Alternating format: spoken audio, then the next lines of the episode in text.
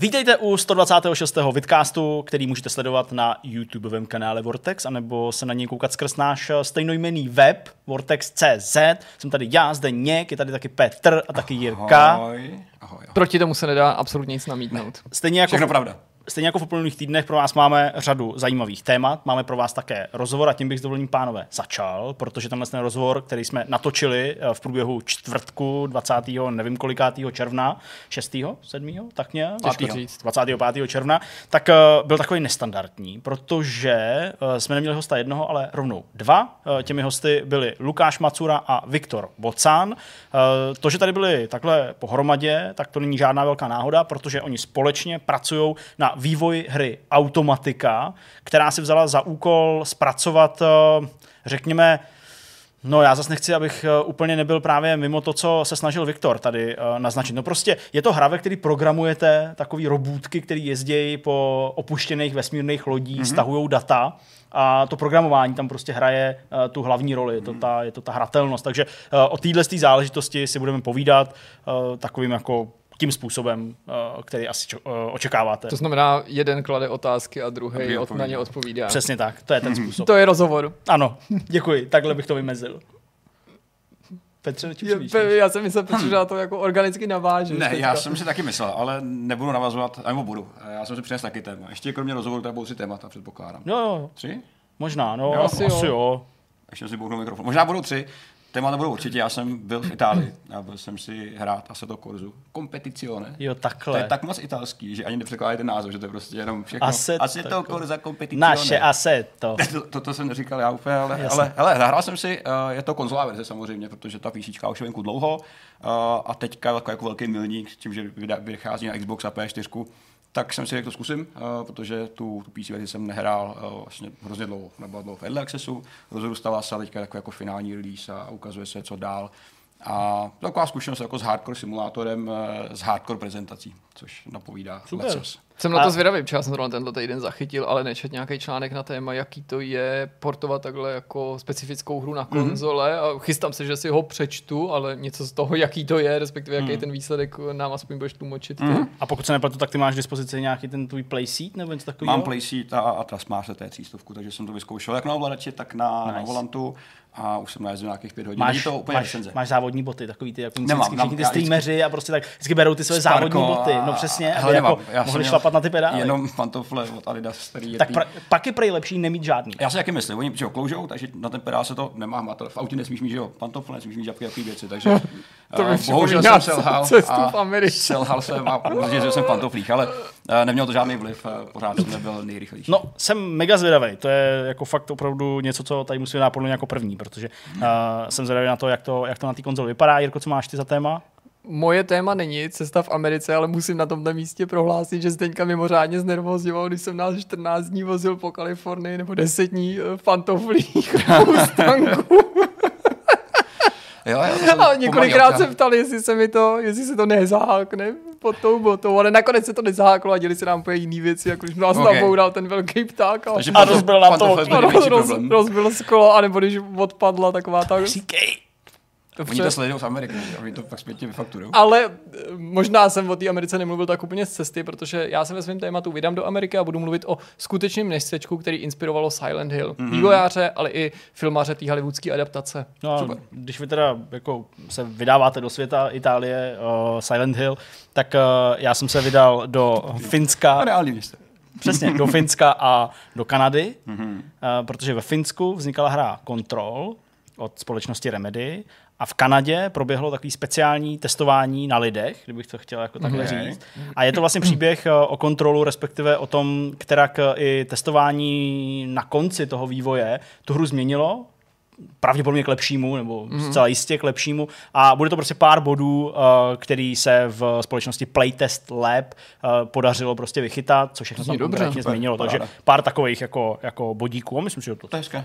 No a pak tady bude myšmaš a prostě tyhle ty věci a nějaký nečekaný přerušení způsobený eh, nějakou, no takovouhle nenadálou událostí snad ne. Tak si to užijte a přemýšlejte po, o pomíjivosti věcí a takových důležitých tématech. Pojďme na to.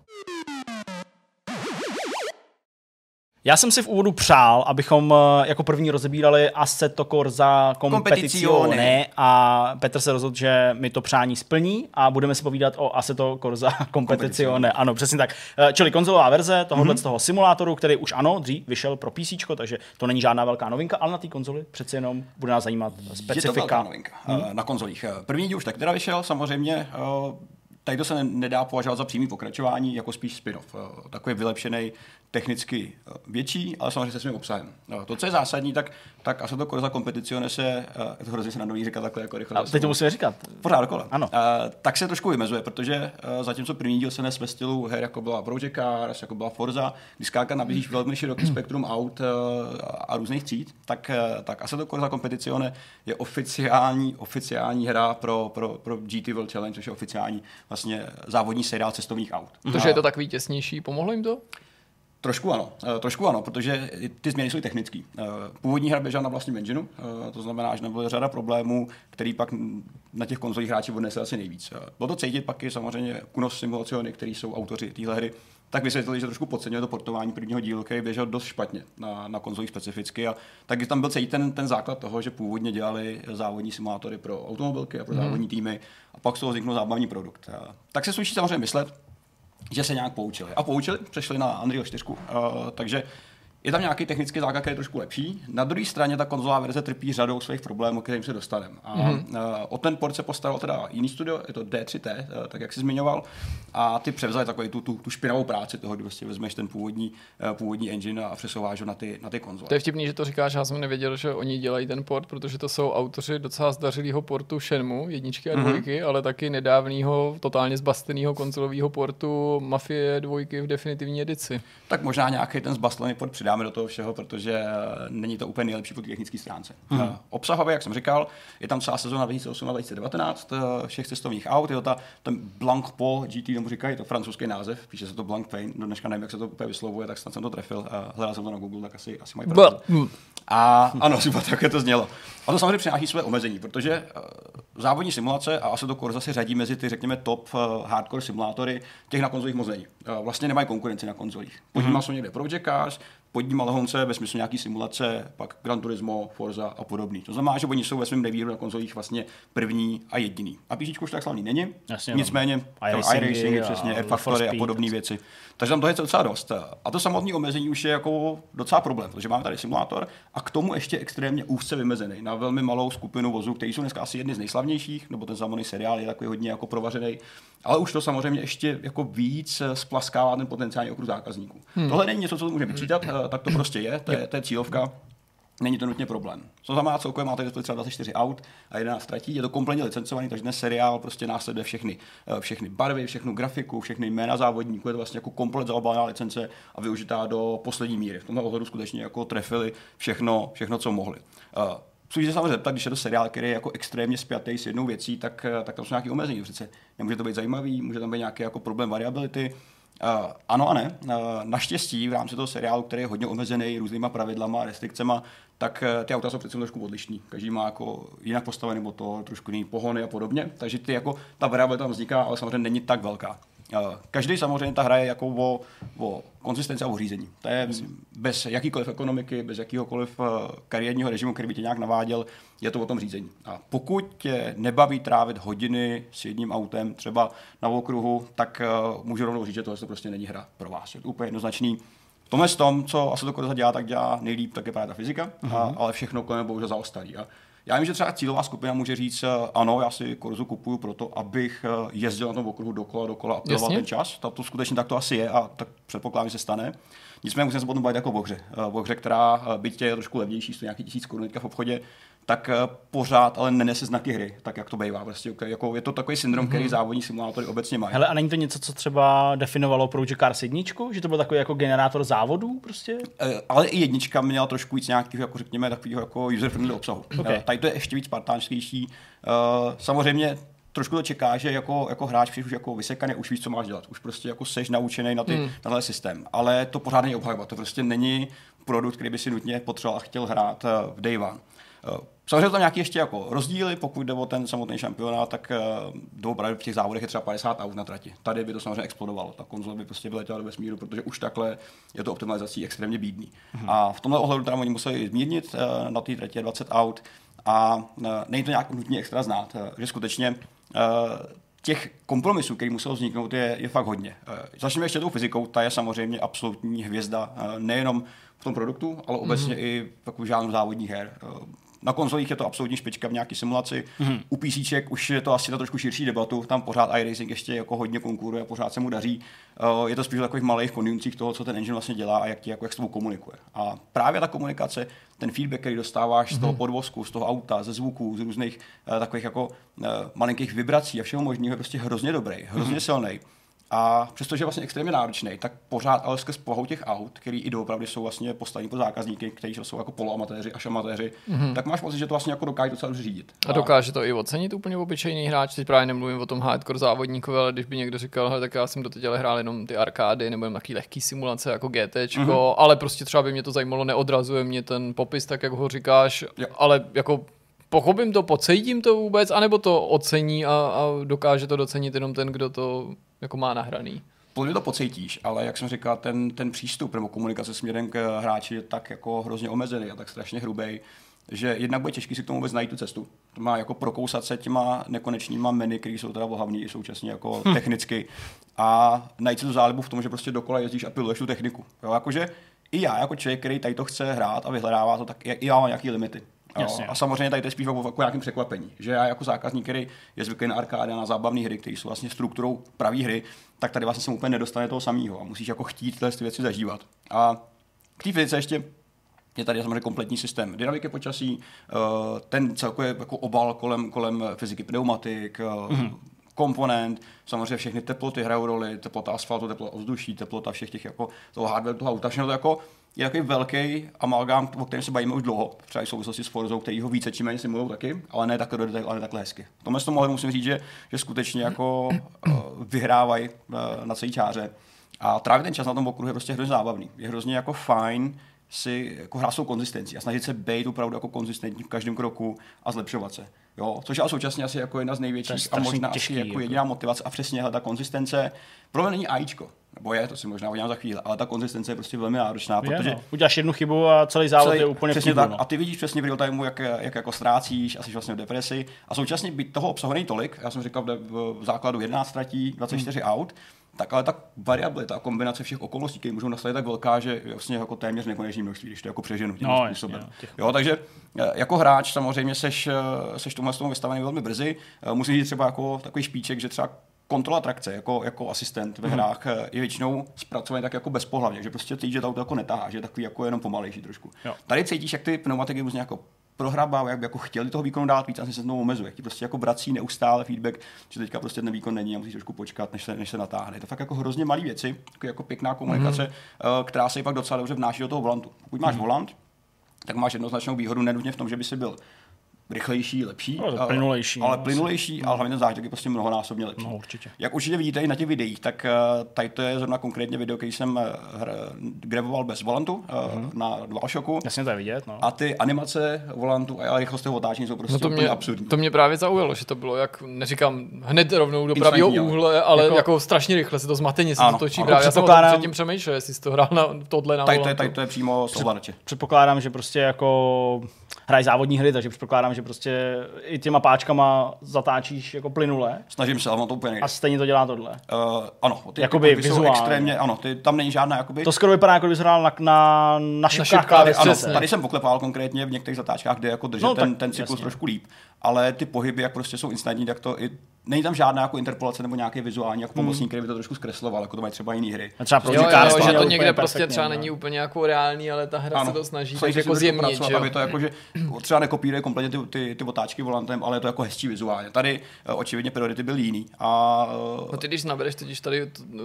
totální pravý rate, tak tam to jde prostě jako se to přepne automaticky ano, je to vlastně prostě jako, o, o, co to je prostě 90, 90 stupňů vlastně otočí jako, jako rovnou sleku. Uh, dobrý je, že, že volant, který jsem zkoušel, ale byl by default celkem fajn. Uh, nicméně samozřejmě teďka se objevuje řada jako různých reportů od lidí, kde co volant, nějaký problémy s feedbackem, nastavení hmm. a podobně. Jeden teda jako z bohavných uh, jevů, který jsem zažil, že když zapneš hru a máš zapojený volant, tak ono to prostě nejde. Musíš jako vždycky manuálně najít a zapnout. A je tam řada takových malých problémů, které prostě vytáčejí. Mm-hmm. A je vidět, že prostě priorita je ten jízdní model. A všechno ostatní tím trpí. Úplně mm. extrémním způsobem. A až si jako říkám, že hele, tohle je prostě jako technický demo v podstatě. Nebo technický demo je to vlastně jako velmi úzce zaměřený uh, nějaký prototyp na, na, na jízdní model, ale všechno ostatní prostě úplně jako zaostává v tomhle ohledu. Co ještě docela jako vypíchnout nutný, tak je, tak je AIčko. Uh, mm. Competizione má jedno z nejlepších, eh, jednu z nejlepších umělých inteligencí, jako jsem viděl ve hrách obecně. Uh, jednak je teda extrémně kompetitivní, jak už ten název jako vypovídá. Kompeticion. A stala se taková věc, že uh, zapnu hru, tím, že hraju závodních her dost, tak už jsem jako takový docela přesvědčený, že zvládnu být jako rychlej.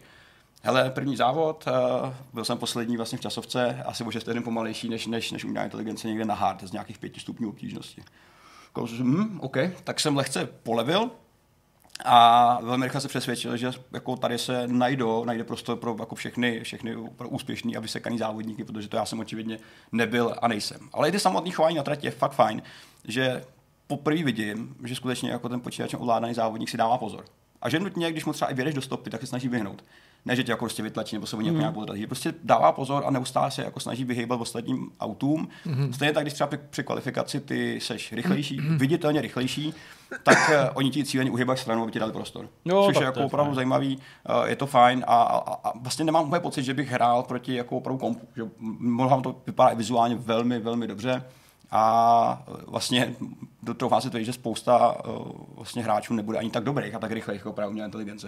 Mm-hmm. Takže to to funguje fajn. Bohužel to zažívá ten stejný problém, který si zmiňoval Zdeňku ty třeba u je, starších dílů F1. Jasně, kde, kde nešlo nastavit tu obtížnost jako plynulé. Přesně tak. Ale to, skoky. To, hmm. Bude tady prostě tady jsem super a tady už nestíhám. A zajímavé, že třeba v, v samotné jako kampani ani nemůžeš tu obtížnost tak nastavovat, zatímco v single player šampionátu je normálně jako slider, který ti dodává tu možnost. Ale stejně nemá takový vliv, což je opravdu jako hmm, podivný no. a, a zprasený. Ale samozřejmě ty kompromisy v tom videu to ještě není tak moc vidět, ta realita bohužel třeba graficky trpí extrémně. Uh, vizuálně ta hra fakt není hezká. Fakt je ošklivá po všech stranách mimo auto. Jo? Takový ty bezprostřední věci kolem trati jsou prostě jako eh, podivný. Uh, problém s frameratem jsou jako strašně znatelný. Hra má být kepnutá na 30 fps, uh, tam se jako dostává ve většině případech, ale mnohdy prostě propadává strašně nízko, až to jako bolí a je to cítit.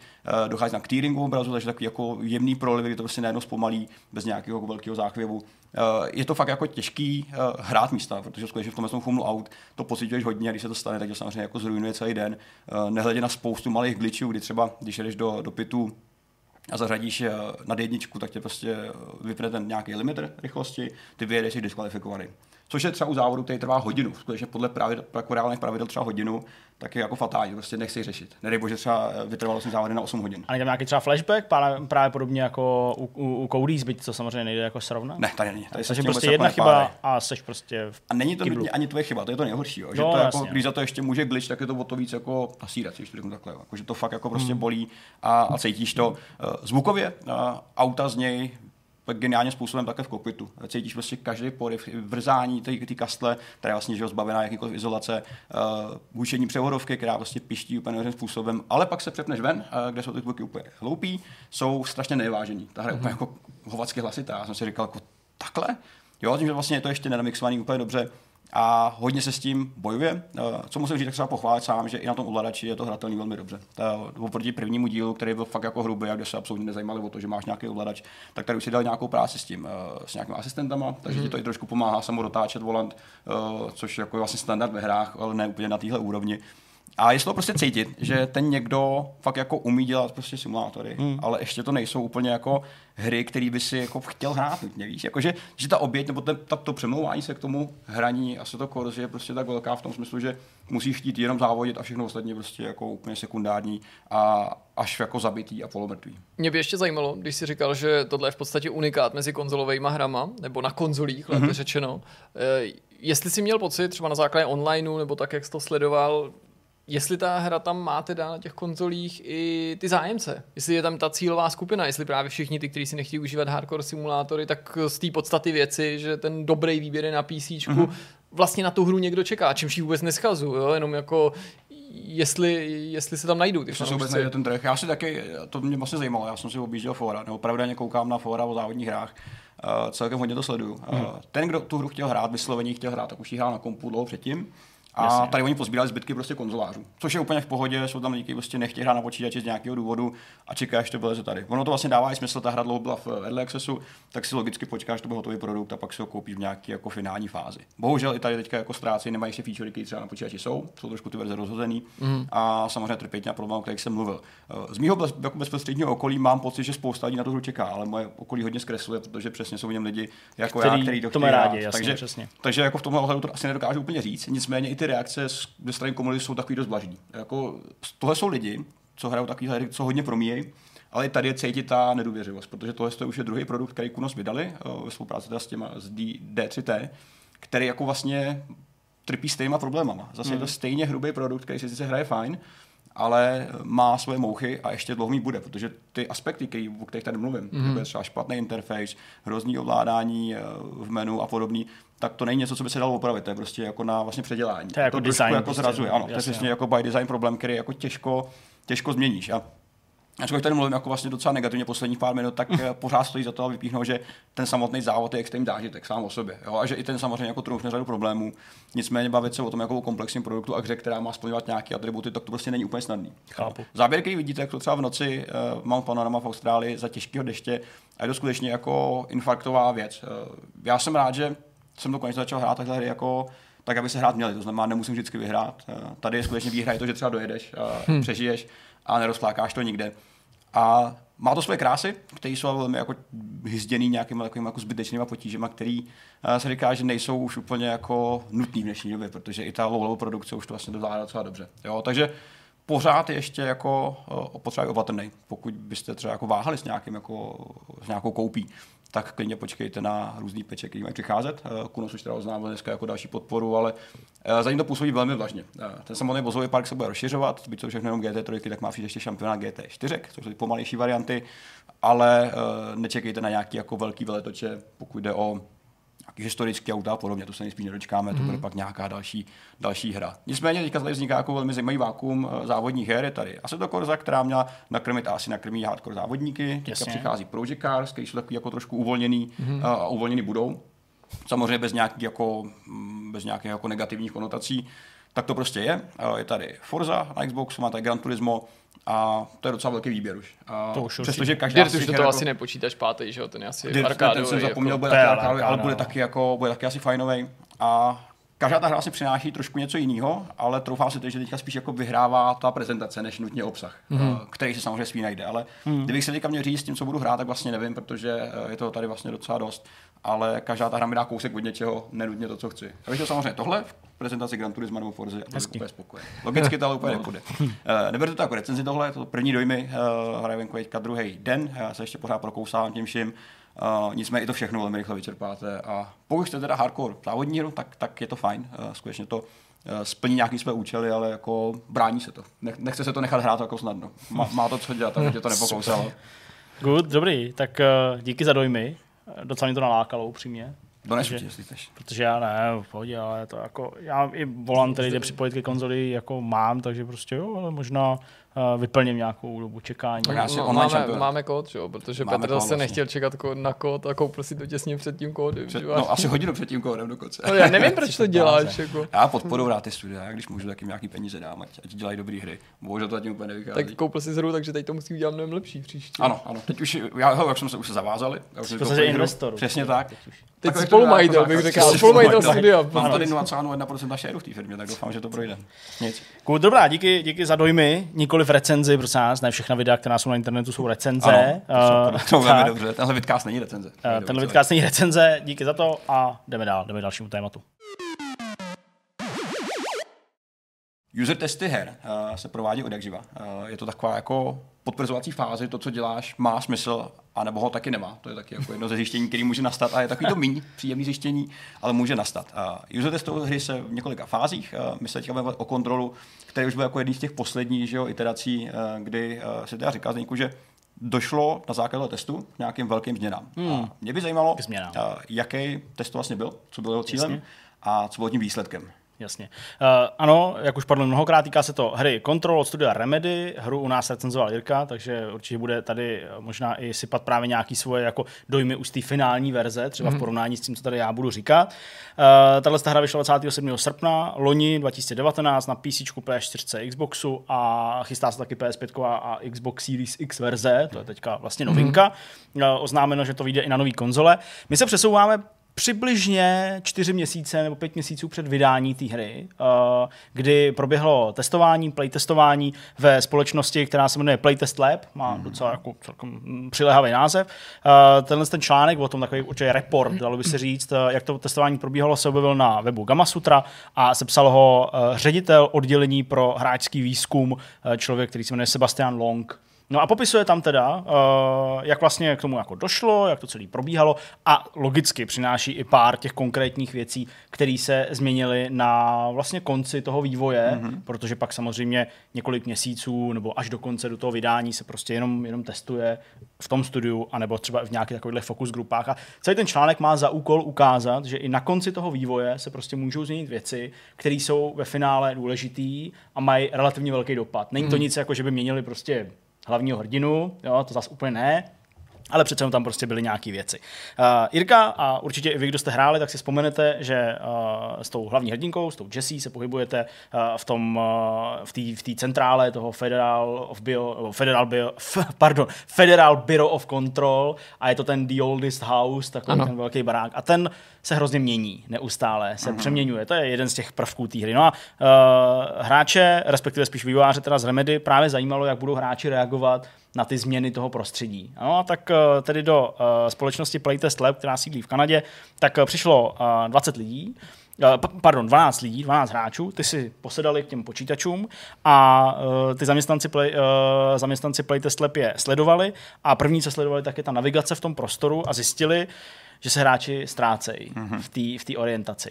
Záměrem vývářů z Remedy údajně v eh, té verzi, kterou poskytli na to testování, bylo, že se hráči budou pohybovat v tom prostoru jenom na základě různých cedulek a věcí, které jsou dané přirozeně v každé eh, kancelářské budově. Tak jsem to uh, mimochodem hrál, protože to bylo mnohem lepší než mapa. Uh, že i v té finální super, verzi. že to říkáš. Okay. Nicméně ty hráči, kteří to testovali, ta 12 vybraných, tak se prostě ztrácela. Mm-hmm. Nedávali pozor, jo, unikli jim prostě nějaký zadání questů a tak dále mm-hmm. a tak dále, nebo těch, těch, těch, těch jako misí, nevěděli, kam mají chodit. Mm-hmm. No a teďka uh, samozřejmě Sebastian Long popisuje, že jejich úkolem není jako přijít za těma hráčema, který se jako ztratějí, že jo, a říct jim, kam mají jít, hmm. protože pro ně je důležité i to, aby právě našli ten moment, kdy se jako ztratějí.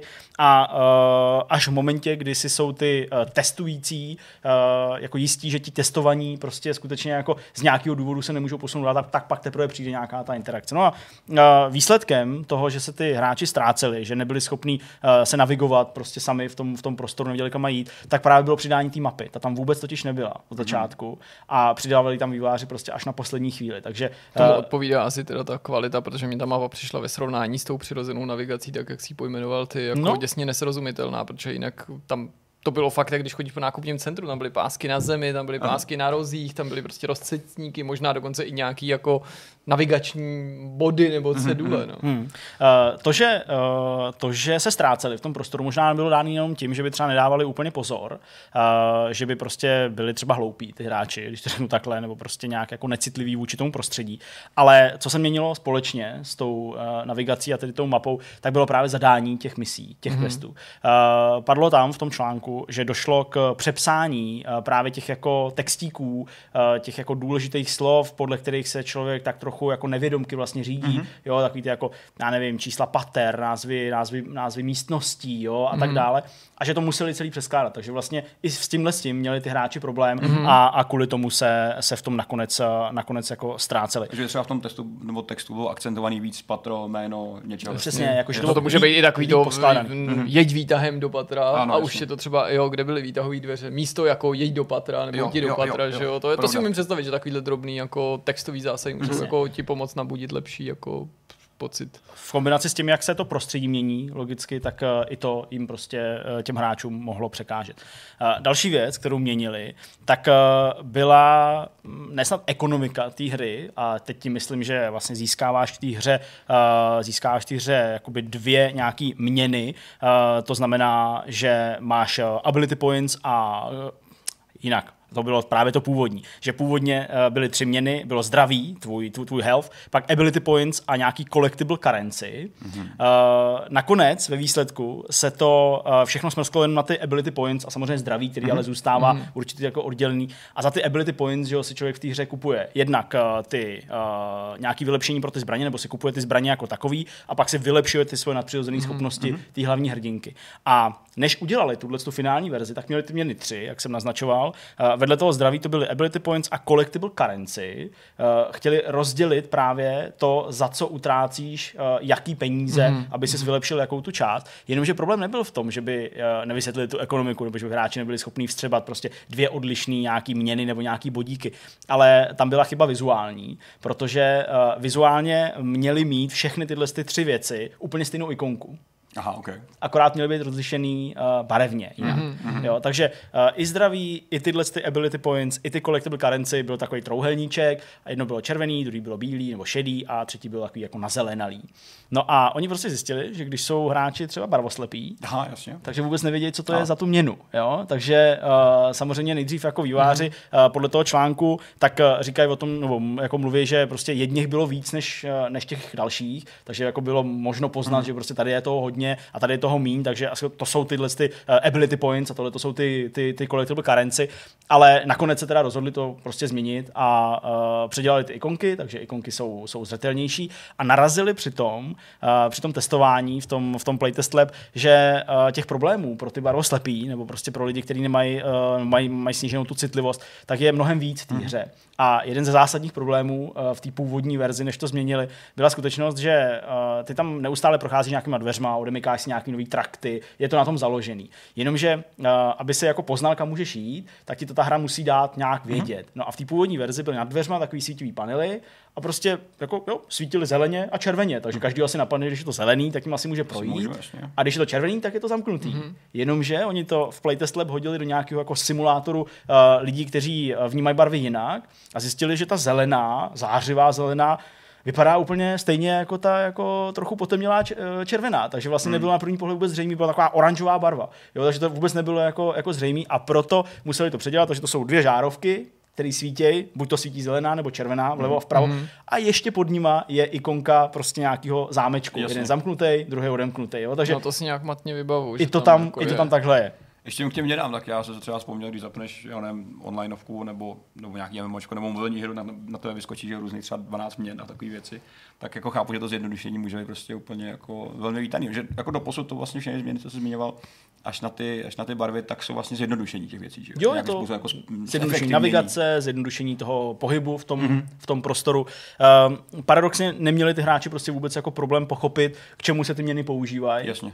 Přesto to to prostě chtěli, chtěli to přesto jako, jako zjednodušit a vylepšit tím, že prostě tam měna jenom jedna Hmm. mm. a prostě ty se sám rozhodneš. Museli jak to, změnit ale pak jak to dost tu ekonomiku, teda ekonomika je v tomto smyslu Ten přenesený slovo, ale to přesně, hmm. jako aby najednou se to nerozbilo, aby si to neodemykal moc rychle nebo moc pomalu. Je že tak, je to tak. no. Takže uh, i takovéhle věci se, se, se prostě mění a musí si na to myslet a říkám, je to prostě pár měsíců do vydání té hry. Uh, s tou navigací v tom, eh, v tom světě, tak uh, zase když to odejmeme od těch lidí, kteří mají snížený ten barvocit, tak uh, stejně se přišlo na to uh, v Playtest Lab, že lidi reagují jinak na zelenou a červenou barvu. Uh, zelená barva je prostě něco, co nám všem podvědomě, že jo, hráčům prostě symbolizuje něco, co jako je důležitý, co je otevřený, uh, s čím jde prostě nějak jako třeba interagovat v té hře a tak dál. Co je červený, tak je většinou jako zákaz, že se nebezpečí to, možná, nebezpečí, něco, co prostě není funkční, musíš to zapojit a tak dál. A je paradoxní, že na začátku té samotné hry, úplně na začátku, když ta Jessie přichází do toho baráku, do toho lobby, uh, toho, toho The Oldest House a prochází tím turniketem, je to prostě Ano. vleze dovnitř, Jasně. tak jedna z prvních místností, který uh, navštívíš, tak je nějaká ta budka toho sekuritáka, který tam ovládá ty turnikety. Můžeš tam jít, je to prostě po levé straně, jo, otevřou se dveře. A uvnitř v původní verzi v rohu téhle místnosti byl počítač, respektive nějaký monitor starý uh, s černozeleným uh, barevným jako spektrem. Protože tam je všechno založené na té analogové technologie Přesně a tak. technologii, protože to souvisí s tím příběhem. Přesně tak. No a v Playtest Lab zjistili, že ty hráči, kteří začali tu hru hrát a v tu chvíli měli odehrání dvě minuty, protože zhlídli to video a, a udělali šest kroků v té hře, takže nějak jako strašně dlouho se furt motali kolem tohohle Že by to měli aktivovat. jo. monitoru. Aha. A že to prej fakt fungovalo jak eh, nějaká lampa na můru, nebo prostě něco takového. A že, že jako mnohdy ty hráči prostě třeba jako šli trochu dál, ale pak se k tomu vraceli. Jo. Jo, a furt myslel, že to je součást nějaký hádanky, protože tam Mhm. byly vidět i nějaký texty na tom. Je- Nebyly asi úplně zřetelný, ale prostě uh, působilo to, že to je nějaký zadání a že, a že ta hra tě chce jako, na, jako, jako, jako naučit. A fakt to spoustu z těch lidí považovalo za nějakou hádanku. Změnou je to, že už tam není jeden monitor s nějakým zeleným písmem na černém pozadí, ale jsou tam tři monitory na sobě, takový televize, takový bedny, Mhm. mm-hmm. a mají na sobě červený nějaký, nebo prostě hlásá nějaký červený nápisy na černém pozadí, něco jako, že access denied. jo, Jasně, a ok. prostě Takže ty víš, že to nebude fungovat. A ty víš, že to je prostě nějaká jako kulisa, že to je jenom prostě jako, jako něco, co vlastně vůbec není součástí, mm-hmm. uh, součástí té uh, samotné hratelnosti. Takže uh, to, je, to je vlastně další, uh, další věc. A pak uh, je docela příjemný tam vlastně číst, že uh, třeba Tomas Puha, což je samozřejmě že designer z, designer z Remedy, tak uh, že prostě popisuje uh, celou tu, celý ten, uh, celý to testování té hry jako nesmírně důležitý a jako takovou jako skvělou lekci, kdy prostě vývojáři mají možnost dostat názor od lidí, kteří vůbec s nima nesedějí mm-hmm. x let na vývoji té hry a úplně jako přišli o ten pohled právě z toho ven, jako zvenčí. Protože samozřejmě výsledkem takového testování není jako jenom odhalit, že jsou vývojáři jako blbí a svoje testy, které probíhají uvnitř, uh, u svých testů, anebo prostě u lidí, kteří jako jsou pozvaný jima, uh, že jsou k ničemu. Mm. Ale že je opravdu jako nesmírně důležitý uh, i třeba na konci toho vývoje prostě takovýhle věci dělat. Ty logicky musíš ztratit A- ten odstup, když to děláš Právě. den za dnem, měsíc Přesně. za měsícem, tak prostě už se velmi musíš, obtížný se vcítit do kůže někoho, kdo to vidí prvně v životě a nejsi schopen vyhodnotit třeba ani jako dopad těch změn na prvohráče. No. Přesně tak. Takže uh, hrozně to jako pochvaloval, uh, vzájemně se tam jako vyměňují vyměňují nějaké jako sympatie a je vlastně jako poselstvím toho prostě článku nebo, nebo těchto z těch změn, že ty změny prostě mají smysl hmm. a jsou schopný měnit uh, celý ten zážitek úplně jako radikálně uh, vlastně v porovnání s tím, jak to třeba ty vývojáři dělali a v dobrý víře x let hmm. to tam prostě měli. A jo. i tomu věříš, že Dáváš to tam a jsi jako pevně přesvědčený o tom, že to je jako správně, že jsi udělal veškerou tu práci, kterou si jako udělat měl, všechno je v pořádku a pak zjistíš, že prostě v té hře není mapa a ty hráči se prostě ztrácejí. Já si dokážu představit, jak neochotně to autor hry musí přijímat, nebo jako, že ví, že to musí přijmout, ale jak to musí být pro něj bolestný, ten proces a určitě si říká něco v tom smyslu, že jak to můžou jako nechápat ty hráči a řekli jste jim nebo ukázali jste, co to bylo za lidi. Já úplně mm-hmm. si to dokážu jako živě představit, ale při té bolestnosti je to milionkrát lepší, než když to vydáš a pak by se to to objevilo v těch recenzích nebo v těch jako poznámkách o těch koncových hráčů. Já si myslím, že jako není náhodou, že třeba v Hollywoodu prostě po desetiletí probíhají ty testovací projekce a na základě těch testovacích projektů upravujou. se vyhledejte si zajímavosti, že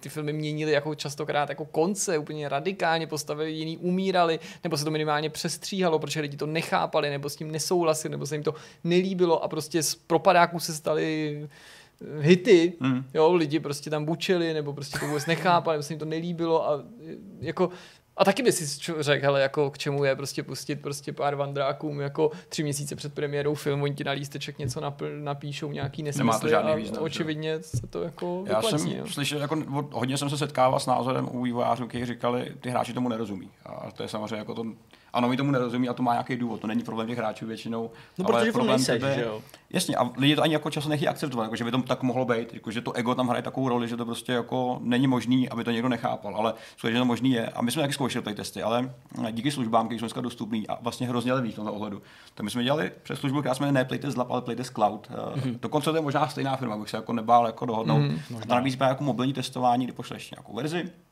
Můžeš k tomu udělat dotazníček, eh, ty testeři vlastně komentovaně hrajou třeba 15, 20, 30 minut hry mm-hmm. a pak ti tomu ještě napíšu nějaký feedback. Je to hrozně super, že stojí to třeba 50 dolarů na hlavu, což je jako úplně nic jako v kontrastu mm-hmm. s tím, kolik tě stojí produkce hry, aplikace jakýkoliv, když zvlášť třeba failuje. A je to pak jako vhodný přesně, můžeš si namíchat eh, i lidi, jejich povahy, můžeš si namíchat přesně, odkaď jsou, eh, jaká je to země, eh, jaký mají zkušenosti s hrama podobně. Že můžeš jako vytvořit nějakou cílovku, která buď to odpovídá tomu, co ty chceš, anebo naopak nějakým úplně jiným spektru a měřit to tím způsobem, takže fakt hrozně zajímavý. A, a, a, vlastně díky technologiím je to vlastně extrémně snadný, že jako všechny buildy posíláš vlastně kamkoliv, nemusíš nikoho schánět. Ale chápu, že u něčeho takového to musí být ještě mnohem náročnější, protože ty lidi musí jako ve velmi krátkém časovém horizontu vlastně pochopit ten mechanismus hry jako takový celý a, a, a jako vystihnout nějaké ten, hmm. jako, ty zkušenosti můžou být prostě fakt jako těžký. Třeba když vybereš špatný segment, jakože třeba vybereš špatnou část hry a to vlastně nebude fungovat. U mě se to váže i na nějaký docela osobní zážitky. Myslím, no. že si Zdeněk sám jako vzpomene na to, že kolikrát jsme hru zkoušeli rozpracovanou předtím, než ji autor dokončil. No, v tomhle případě myslím samozřejmě nejčastěji český a slovenský vývojáře, protože nemluvím o hrách, které jsou nedokončené a zkoušíme na nějakém mezinárodním veletrhu, kde nemluvíš velmi často s tím samotným vývojářem, Přesně. ale s někým, s nějakou hosteskou nebo prostě s někým, kdo na stánku jenom ti takový jako dělá garde. Ale ty český a slovenský vývojáři, ať jsme to zkoušeli na veletezích, nebo nám tu hru prezentovali někde v soukromí, nebo tady, hmm. tak jako opakovaně jako říkali něco v tom smyslu, no tak to hraje, já se budu koukat, tak to hraješ. A vždycky něco jako, no hele, já nevím, já se zase budu asi stydět, nebo, nebo, nebo sledovali stream, nebo něco takového. Proč jsi udělal tam to? No já nevím, no, já jsem to hrál asi blbě. Ne, to jsi nehrál blbě, prostě to udělal.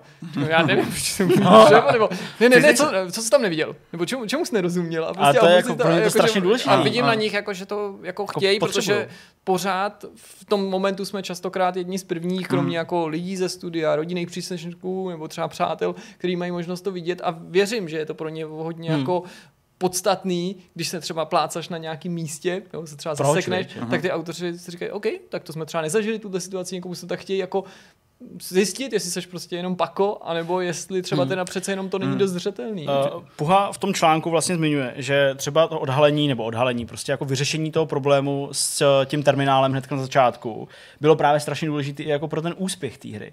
Hmm. Protože jako vidina toho, že to hraješ dvě minuty a, nevíš. a zasekneš se prostě u takovýchhle věci, o kterých si jako milně myslíš, že má nějakou souvislost, hmm. jo, je to nějaký, takže i vlastně takhle strašně důležité věci hmm. si schopný odchytit eh, tímhle tím playtestem. Já bych ale chtěl při této příležitosti zmínit zmínit věc, která si myslím, že je určitě záležitostí, na kterou si vzpomenete. Uh, a ta věc se jmenuje odemykání zámku v Kingdom Come Deliverance. Uh-huh. Protože uh, to byl přesně ten uh, příklad, kdy samozřejmě my jsme i díky tomu natáčení toho, toho dokumentu, nebo prostě obou těch dokumentů, měli k vývojářům, že s koncem toho vývoje poměrně dost blízko, měli jsme podepsaný nějaký jako i uh, ty smlouvy o mlčenlivosti, tak abychom pak samozřejmě uh, mohli vidět, co se v tý, uh, co se v tom studiu prostě na té hře dodělává, nebo jak prostě vypadá a podobně. Takže uh, měli jsme vlastně blízko k těm vývářům, mohli jsme i nějaký svoje jako názory prostě jim jako předávat. A když jsem tu hru recenzoval, to taky bylo ještě před vydáním, tak jsem třeba Tobimu nebo prostě nějakým lidem, ještě který tam znám, tak jsem jako jim psal a říkám, hele, ty vole, to páčení těch zámků, to prostě na, to jako na tom gamepadu prostě jako nejde, to prostě to je úplně jako, jako, jako vysmažený, to prostě jako nefunguje.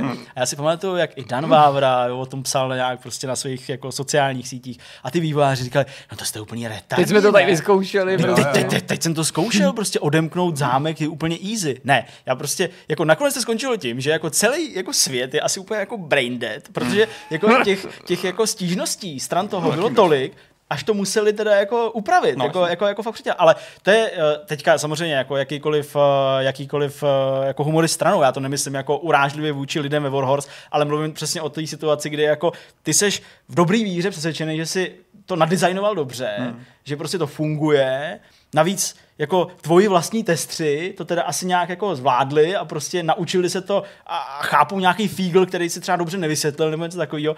A pak stejně musíš jít a stejně to musíš prostě všem ostatním zlehčit a pak si o nich můžeš myslet, že jsou úplný blbci, mm, že prostě nejsou schopni ani otočit zámkem, který je navíc jako easy, že jo? To je prostě minihra, která není vůbec složitá. Ale já myslím, že podobný problém by byl třeba i s tím lůtěním, jo, a tak dál, v tom jako v Kingdom Come, jo, že prostě najít ten, uh, najít ten mechanismus. Takže jo, takovéhle věci se prostě mm, dějou. Vzpomenete si na nějaký uh, jako designerský přešlap, který eh, vám prostě jako zkazil zážitek, nebo vás jako nechal na tom místě zaseknout, nebo jich bylo tolik, že to prostě nejde ani vyjmenovat. Já si vzpomenu na svůj designerský zážitek. Svůj vlastní, my jsme to mě řešili, zajímá. My jsme řešili podobných fuck strašně moc. Typicky jako barevný třeba kombinace tlačítek v interfejsu jsou jako maximální pain pro každýho. Když máš červený tlačítko, který má jako někam výst, tak to samozřejmě konečná. Že? Červená je špatná, to nemačkám, to zavře něco, to nechceš. A podobné věci. Jasně. Uh, tutoriální šipky, které jsou červený, uh, samozřejmě taky problém. Že? A koho to napadlo udělat červený?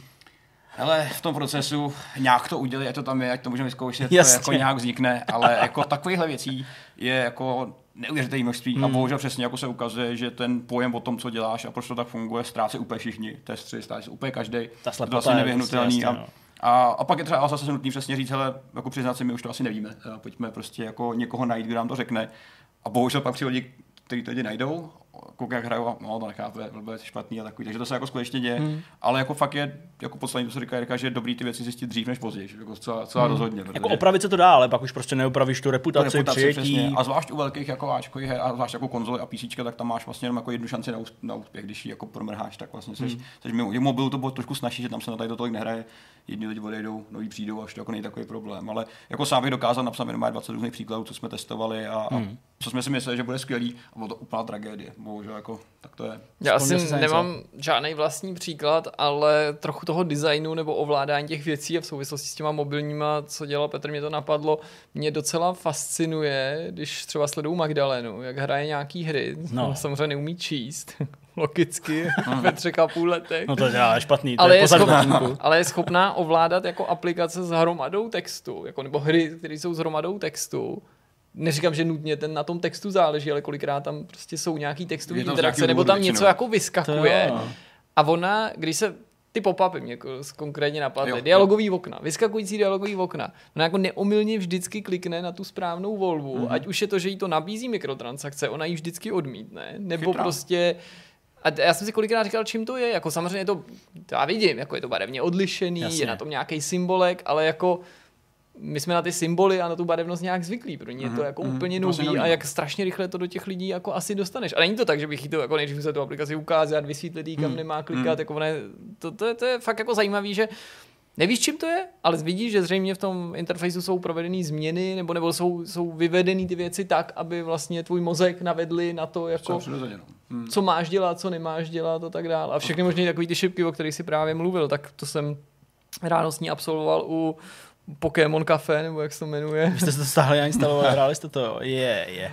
A ty to normálně jako, to je schopen jako brain dead člověk hrát normálně, to je normálně, to, to, to normálně spustíš, Hele. Jako projdeš tím tutoriálem i po mrtvici, Jo, jako, protože jo. když vidím, jak tím projde ona úplně bez problému a přitom to na ní chrlí text, co má dělat, ale ten text je doprovozený právě těma jako obrázkama a takovýma, takže to, že jako projde šipkama v tom tutoriálu, to je to jako nejmenší, to, že to tam píše text a ona nechápe, ale ona to jako vidí z těch jako symbolů, nebo to pak jako vyzkouší, takže jako to, to, to ta vizuální Hele. komunikace musí dělat strašně moc. Speciálně u toho Pokémon Café, když jsem o tom psal tu nějakou novinku, tak jako přijde mi to, jako je to fakt takový, že prostě všechny ty minihry jsou, že musíš nějak takhle jako točit prstem jenom a, a No, na začátku to tak vypadá, to nějak- ale pak je to docela Je to- je to- i, i, i jako je- náročný je tam v nějaká některých výzva, moment, jasně, protože ok. ty jako musíš třeba něco rozbít v tom prostředí, Aha, takže to musíš vomotávat okolo toho, ale musíš toho namotat co nejvíc, znamená z celého prostředí, ale zároveň nakonec skončit s tím hadem, aby to šlo okolo toho a třeba se to dotýkalo a tím z toho vybuch a pak jsou tam v pohodě. speciální bloky. Takže ano, na začátku jsem říkal, ty vole, to už snad ani není hrát, ty vole, jako, že to bylo jenom jako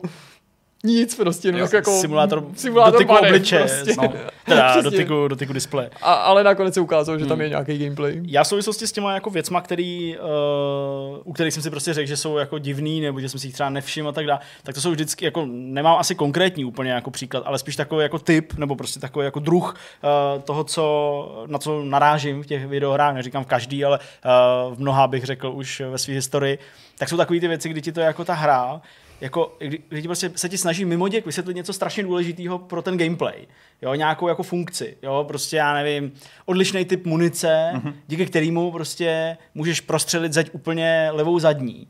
A nejhorší jsou, jsou takový ty momenty, kdy prostě tohle nějakým způsobem jako minete, když samozřejmě jako zkoušíš věci, takže to není pak takový, jo. Ale třeba když jsem byl mladší nebo něco, prostě jako, že to mineš a pak nějakou dobu to hraješ bez tohohle jako ulehčení nebo bez téhle funkce Nepoužíváš to. úspěšně, ale je to jako v oprus, jo, je to prostě, jo, jo, jo. jo. třeba jako prostě nejde prostřelit jako zeď, jo, protože prostě ty nevíš, že máš druhý náboj, který to prostřelí a proto v té hře se musíš úplně, úplně uměle prosníkovat mezi všema AIčkama, který ještě nepustil žádný skript, dostat se do té místnosti, kde jako máš toho člověka zabít a tam ho zabít normálním prostě nábojem, jo. A pak jako zjistíš, aha, tam bylo tohle, takže to, já jsem mohl stát jako 600 metrů a střelit ho, Hele, jako, jo, takže, Já myslím, ano. že si vybavíte historku, jak jsem vám říkal, jak jsem nevěděl, že mám zmáčknout L1, L2, R1, R2 na ovladači původního no. PlayStationu a to byl pro jako jump skok v Wing Commanderu 3 Heart No. of the Tiger, ale dobu jsem celou tu cestu Ano. a jel jsem jenom na takový to turbo zrychlení Jako a ten, let mi trval, a ten let mi trval jako něco kolem 15 minut, nebo jako, No, že, a říkal ano. jsem si, ještě, ještě jsem to všem říkal, že v té naivitě takový ty dětský desetiletý, ještě jsem to hrál v Němčině, to bylo jako součást trochu toho, že to nebylo úplně jako špatně asi udělaný, ale bylo to, Bylo to v. A říkal jsem, že mám ty to je neskutečně realistická hra, ta si prostě letí takhle strašně daleko, jo, prostě. No, no, takže jo, takže to jsou takový ty jako nejvtipnější momenty, kdy, kdy prostě jako selže vlastní mozek, ale zároveň trochu i ten design. Nicméně ono, jako třeba onboarding obecně se testuje jako jedna z nej... To trvá nejdíl, jako vyladit to. To je vlastně třeba v těch mobilních hrách konkrétně, tak to je ta nejhorší a nejdelší fáze. Protože... Onboarding, tedy jako uh, ta rychlost, uh, kdy namotáš toho hráče Přesně, na jako, tu hru, jako, jako, jako tutoriál. získáš. Jak moc ti vlastně Jasně. ukážu a jako, Já aby to jako když, to jako, to když to přeženu, když ti ukážu moc věcí, tak uh, ty budeš vyděšený, že toho je moc a odpadneš. Když To ti je ukážu, že toho, prostě. když ti ukážu, že to je málo, tak zase máš pocit, že ta hra je hrozně mělká a nebaví tě to. Hmm. Takže jako jak, jak, jako jak dávkovat ty věci tak, aby to nezahltil a současně jako zabavil. Je to vlastně jako do značný míry umění a, a, jsou dneska specialisti lidi, kteří se jako specializují na tutoriály, na onboarding a na tady ty jako úvodní mechanismy do toho, jak tě vlastně do té hry dostat. Hmm. Ale Ubisoft právě třeba tím tím fakt jako do určitý míry to má pořád, ale jako jednu dobu okolo Watch Dogs 1 a Far Cry, co v té době vycházely, takový to byl úplně prostě jako koks, prostě co oni dělali s tím jako vizuálním smogem. Jo, jasně. Ty si prostě jel autem, mluvilo a tebe autorádio, prostě týpek z autorádia, do toho postavy v tom autě mluvili, do toho prostě všechny ty normální panely, které tam jsou jako celou tu hru Jo, a do jo. toho prostě ti to říkalo, tohle, tohle tady musíš, tohle, tohle Indikátory znamená, tady, tohle, teď To prostě jsou se začalo něco dít. prostě Teď prostě Ty čáry z toho vyjedou. najednou čáry. si prostě jel přes něco, co máš aktivovat, prostě čáry dělej na bliky To si něco jo. Jo, jo, jo, to jsou, to jsou super momenty. A ty říkal, to je nejtěžší hra, jsem kdy hrál. A přitom si ta hra snaží jenom pomoct, jo, a ty nevíš nic z toho prostě. Hele, já, jsem, já jsem takhle, vlastně, když jsi v Němčině, tak já jsem takhle hrál Starfleet Commands, že jo, který jsem měl v Němčině a ten prostě jako, to jsem, to jsem nezvládl prostě, jako vůbec. Jsem To zvládnu Němčině. nebyl, nebyl vůbec schopný, takže já pak jsem se dlouho na tu krabici koukal a pak jsem do té krabici prostě dával vytištěný nahatý fejkový fotky Ani Kurníkový, který jsem prostě... Jsem to a tam, byly, a tam byly skovaný, protože prostě nikdo tu krabici neodevíral. že? To byla asi nejnudnější krabice s hrou, jakou jsem měl doma. Že? Takže jsem byl úplně z obliga. Jo? Takže tati, jestli to sleduješ, možná tam pořád ta Anička je. Jo? Jako. taky vydáme ještě. No, tolik, tolik, asi, tolik asi k tomu. Pěkný, Uh, spíš, šlo, spíš o, prostě o to poselství, že teda testovat hry je prostě super důležitý. Ti, kdo to dělají, tak jsou super Hmm. důležitý, i když je s nimi někde zacházeno podle různých reportů, zpráv a, a nějakých jako, takových uh, článků ne úplně dobře.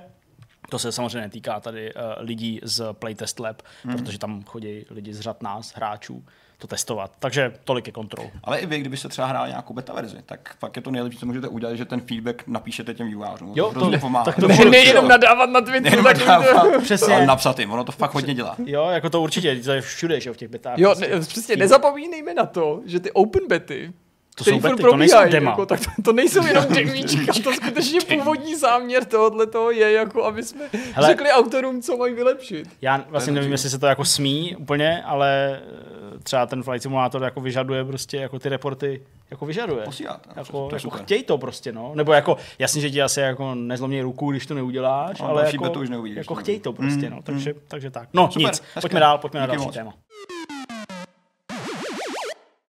Třetím tématem tohohle vidcastu, tedy z naší strany, bude povídání o městečku, který stojí před obrazem Silent Hillu. Ano. Je to tajuplný město v Austrálii, si říkal, Ve tuším. Spojených státech. Kousek. V Pensylvánii. V Pensylvánii, dobře, tak eh, já nevím, je proč jsem je. si myslel, že to je v Austrálii, ale všechny zajímavé věci se určitě dějou v Americe, takže proč ne? Uh, pojďme na to, já jsem tady jako zaslech nějaký věci a, a ně, něco Jirka říkal, já jsem takový, já, já o tom nevím vůbec, já, já Mhm. neznám to story, takže pro mě to bude hrozně zajímavý. To městečko se jmenuje Centralia a jeho příběh inspiroval autory Silent Hillu, ale ne nutně hned v té první iteraci, i když částečně, ale pak se obecně k tomu fanoušci, k tomuhle tomu tématu a k tomu městu duchu, kterým Centralia je, vraceli a to pouto zesílilo. I třeba na konto těch hollywoodských adaptací, který jako třeba ty věci, které Silent Hillu se mohly týkat a mohly se týkat Centrálie, ještě víc propletly, protože v těch filmech byly další odkazy. Určitě tady nemusím dvakrát zdůrazňovat, že každá vize Silent Hillu je trošku jiná v podání každý týry, že se to měnilo. Měli jsme tady i takový jako zasněžený Silent Hill. A ta důlní tématika se v některých dílech taky objevila, v některých ne. A právě třeba ty filmy to prohloubily a filmaři víme, že se k tomu otevřeně hlásili, že se tím jako inspirovali, tedy že se inspirovali pochopitelně tou hrou, ale že je inspirovalo i to městečko a že tam jako chtěli najít ještě těsnější prvky. Centrália není zdaleka jako nebo ten, ten Silent Hill není v tomto případě zdaleka jediný jako bod nějaký Mhm, inspirace. Mm-hmm. Tím, tím příběhem toho města se inspirovali spisovatele a určitě to bychom našli i nějaký další možná filmový nebo televizní projekty.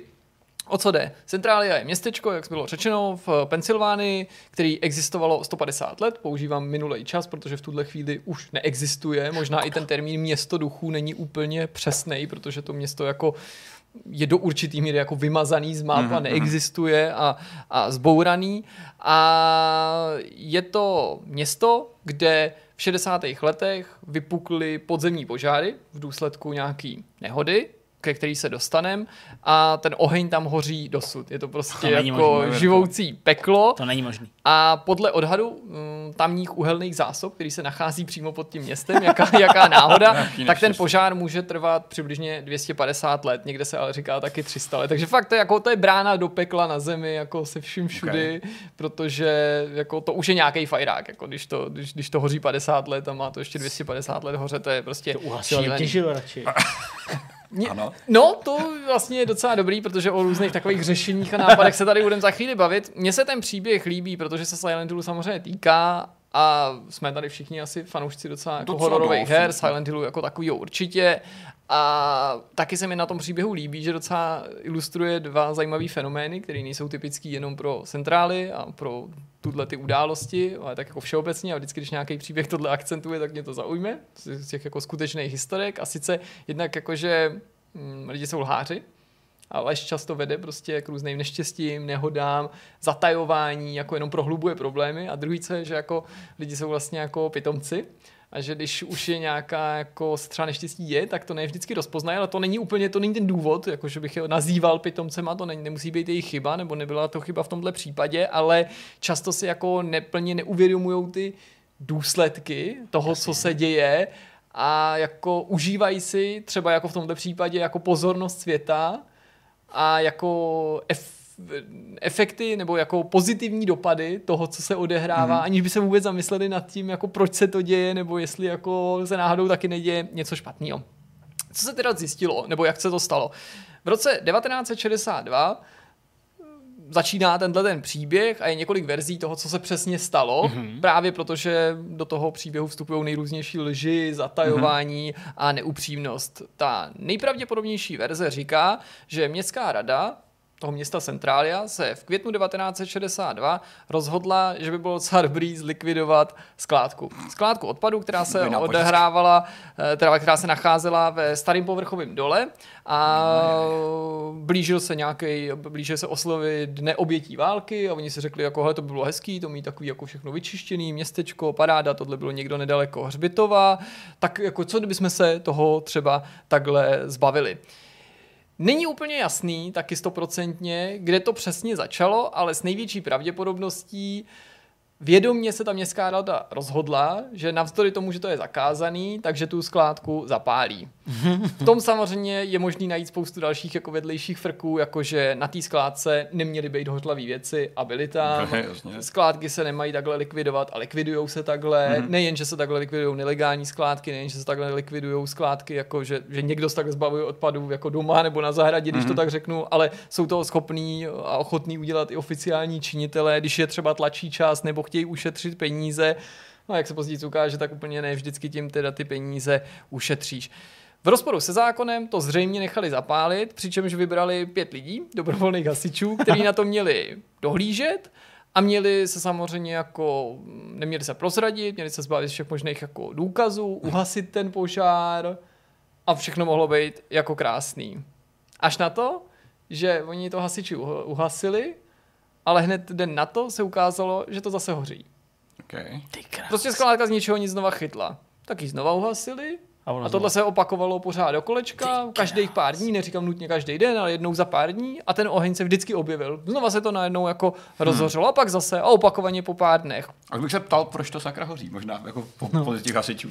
V červnu 1962 jako pod tíhou důkazu ta městská rada přiznala, že se něco děje, ale rozhodně se otevřeně nehlásili k tomuhle tomu, že to zapálili a že jsou původcem toho, ale už přestali jako říkat, že se neděje nic, protože to lidem jako bylo divný, jo? protože když ti jako co chvíli chytá skládka, tak jako zatím za začátku jako to nikoho nezajímá, taková ta klasická lidská netečnost, pak lidi teda se tomu smějou, takže to je dobrý, že Už zase to hoří. Už zase hoří, už zase hoří ta skládka, tak pak když jako tam jezdili ty hasiči v obden, tak už lidi jako byli trochu naštvaní a zároveň se trochu báli, že jo? protože Mhm. zase jako oheň, že jo, přeskočí ti to někam a tak dále, ostatně jako v tomhle případě. Třeba takže to by třeba nebylo úplně jako dobrý, takže jako městská rada přizná, že jako je to nějaký problém, tak uh, hašení nepomůže, tak přijdou buldozéry a rozjezdí to. A že se to nějak rozhrabe. Buldozéry to rozjeli, rozhrabali to, částečně to pomohlo, ale hlavně se zjistilo, že pod tou hromadou odpadu se odkryla nějaká obří díra, která vede do nekonečného podzemí, doslova do brány pekelný, do prostě do spletitý sítě podzemních tunelů a šachet, která je pod strop, stovky metrů, možná víc, naplněná prostě Hnědým uhlím. uhlím, který prostě okay. chytlo a prostě ten oheň tam přeskočil hned na samém začátku, takže oni, když to uhasili, to asi si každý domyslel, hořel tak uhasili sice tu, tu, tu, tu skládku, ale to, to už dávno hořela ta díra a tou dírou se vždycky ta skládka zapálila, takže ta A skládka každý, nebyl kdo- původce, ale už pak Každý, kdo griloval, tak určitě ví, že když se prostě jako žhavý uhlí polije tak trošku vody, tak po chvilce doutná znova. Stejně ta městská rada nechtěla přiznat barvu, jo? takže třeba jako tvrdili, že to vzniklo 25. června v důsledku neobvykle horkého počasí. No jo, to- jo, prostě nějaká No, teorie. Nebo jindy zase vymlouvali na to, že to určitě muselo o, hořet už mnohem díl, že to není možné, že by to začalo hořet teď, že to zřejmě hořelo, respektive tak jako doutnalo, anebo už hnulo od roku 32, 1932, že tam byl jako nějaký důlní požár a že zřejmě to tam bylo ještě nějaký žhavý a že se to prostě nějak jako rozdmíchalo. No, mělo to prostě ty desetiletí doutnat a zase propuknout, jednoduše řečeno. Jako nikdo nevěděl pořádně, jak to je, a z, t, jak jsem říkal na začátku, to, že prostě někdo v tom, jako v těch výpovědích nebyl úplně upřímnej, tu situaci nepomohlo příliš vysvětlovat, ale už to začalo lidi obtěžovat. Začaly být jako Teda? známý první nějaký negativní jako vlivy toho, protože místní si začali stěžovat na to, že cítí prostě spálený odpad, že cítí prostě to uhlí, ale neviděl nikdo žádný plameny. Hmm, to je divný, no. Jasně, toto na té skládce, OK, to jo, ale zajímavý v tenhle moment bylo, že to už začalo být cítit v tom městě. Že to najednou bylo cítit nejen na té Ok. skládce, jo? A trošku všude najednou se tím... bokem, že? přesně, přesně. To bylo, ten důl byl bokem, logicky u hřbitova, to důl, hřbitov to nejsou věci, které Mm, máš mm. uprostřed města nejčastěji, nebo u takového jako menšího městečka. Takže už lidi říkali, hele, to je, to je jako docela divný. Tak oni řekli, tak musíme přehodnotit ten způsob, jakým se toho požáru zbavíme, aby jsme to jako fakt jako ukončili. V srpnu a v říjnu zkusili odtěžit tu hořící část, No. Nebyl jsem úplně blbý. že to prostě nějak jako odvezou a tak dál. Jenže, a tohle je úplně super, poslouchejte, měli na to jenom 20 tisíc dolarů, Ok. více jim prostě nechtělo dát, nemohli dát, takže to probíhalo neskutečně pomalu. Hmm. Jinými slovy, nakonec to jako nevyšlo, tenhle, protože ten No, postup byl tak pomalej v návaznosti na těch prachách. Teď sledujte ty částky, jak to poleze.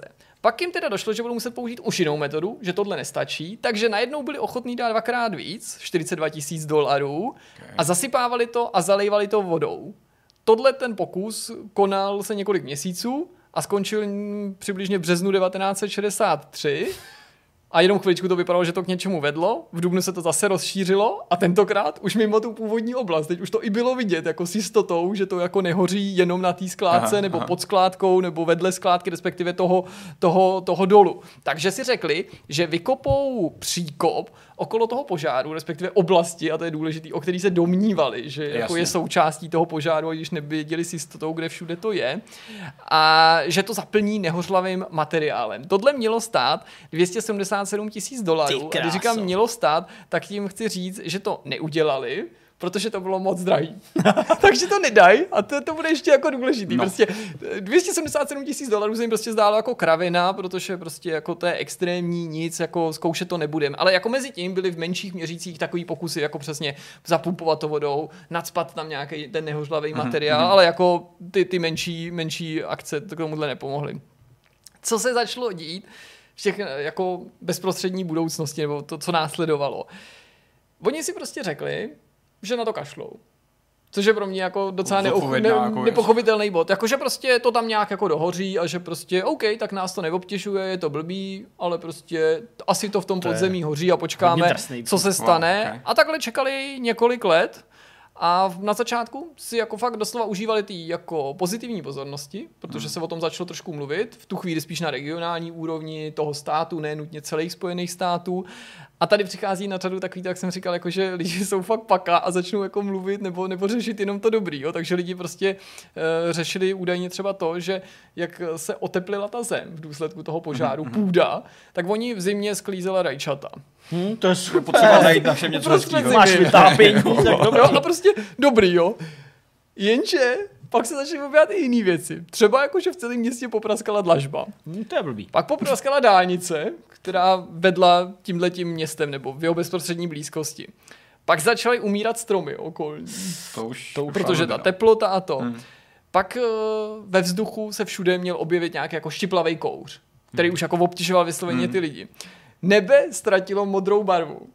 Prostě nebe už nebylo modrý. A když zapršelo, tak dokonalý, tak začal prostě padat s tím deštěm i popel, že jo? Protože jak to navlhlo, To tak ty věci, které to jenom je tak to, byly jako v tom vzduchu, tak najednou se jako prostě Zhmotnili získali si. nějakou Jo, jako jo, jo. podobu nebo No, prostě to v tom něco, Hillu co začalo prostě stejkat. To furt zní jako, že to je prostě ne legrace, ale že teda jsou to nějaký negativní vlivy. Ale oni si začali všímat po těch letech, co to tam jako jen tak nechali hořet, že se začal zhoršovat zdravotní stav obyvatel. Ne, jako však překvapení. Protože se tam naměřili prostě vysoký koncentraci oxidu uhličitého a oxidu uhelnatého, protože to prostupovalo prostě do toho vzduchu. Nebylo to jenom, že mm-hmm. pod náma hoří, to je sranda, jako prostě v zimě, v zimě sklidím rajčata, ale prostě všechno se tam že dostávalo do té přírody.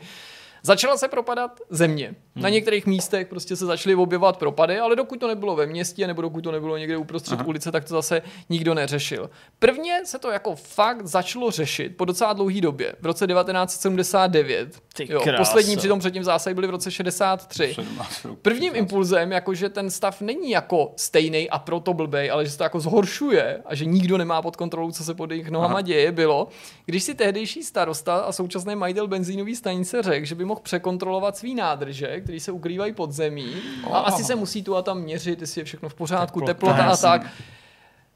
Ten benzín v té nádrži měl teplotu 80 stupňů Celsia.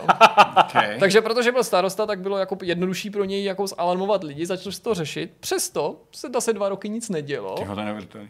A až v roce 81 se musela stát jako fakt velká věc, při to naštěstí nikdo neze, nezemřel. Stanice. Ne. 12-letý kluk se z ničeho nic na svém dvorku propad, nebo na dvorku rodinného domu, prostě propad do díry. Tam se prostě z ničeho nic objevila díra, tak jako se díry objevovaly předtím, ale ty díry nikoho netrápily, ale najednou do ní zahučel No kluk. Na poslední chvíli se zachytil o nějaký kořeny mm-hmm. na okraji a vytáhl ho bratranec. Když se pak ta díra zkoumala, tak si zjistila, že je pouhých 46 metrů hluboká. Pohoda. Což jako je úplně prostě fakt doslova díra do ty. pekla.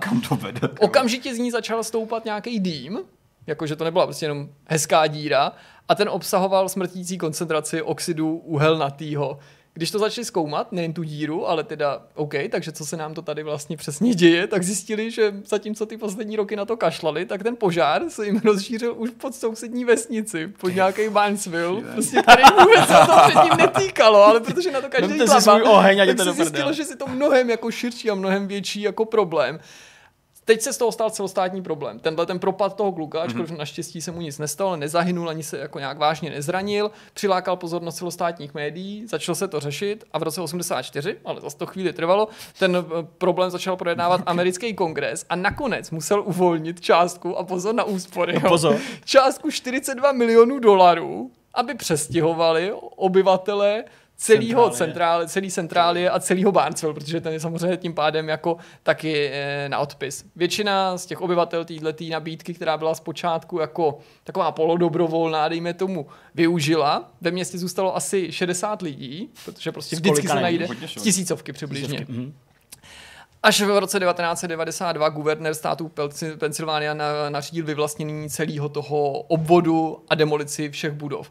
V důsledku těch událostí a Ty všeho, jo. co se dělo, včetně toho vylidnění města duchů a těch jako nebezpečí a propadů, musela být přestěhovaná státní dálnice, RU 61, která vedla přes tu centráli. Uh, tam musela být teda jakoby přemístěna že, do nějaké bezpečné oblasti. Americká pošta musela zrušit směrovací číslo centrálie. To se stalo v roce 2002. Mimochodem, kdybyste tam chtěli psát, i když nemáte komu, tak to směrovací číslo bylo 17927. A přesto tam do poslední chvíli žili nějaký lidi, nebo nechtěl se někdo odstěhovat. Několik zbývajících obyvatel se mělo po 20 let u soudu marně jako domáhat zrušení rozhodnutí o vyvlastnění a potom vystěhování, což soudy definitivně zamítly někdy až v roce 2012. Přesto ale úřady docela benevolentně dovolili, jak to tak bývá, podobně jako třeba v Černobylu, i když to není jako přesný příklad nebo příměr, posledním sedmi obyvatelům eh, dožít v tom opuštěném městě. Mm-hmm. Jejich průměrný věk je okolo 62 let, což tady zmínil z toho důvodu, aby bylo jasný, že zase jsou to jako lidi v důchodovém věku, prostě Jasně. někdo, kdo prostě za každou cenu nechce, nechce odejít.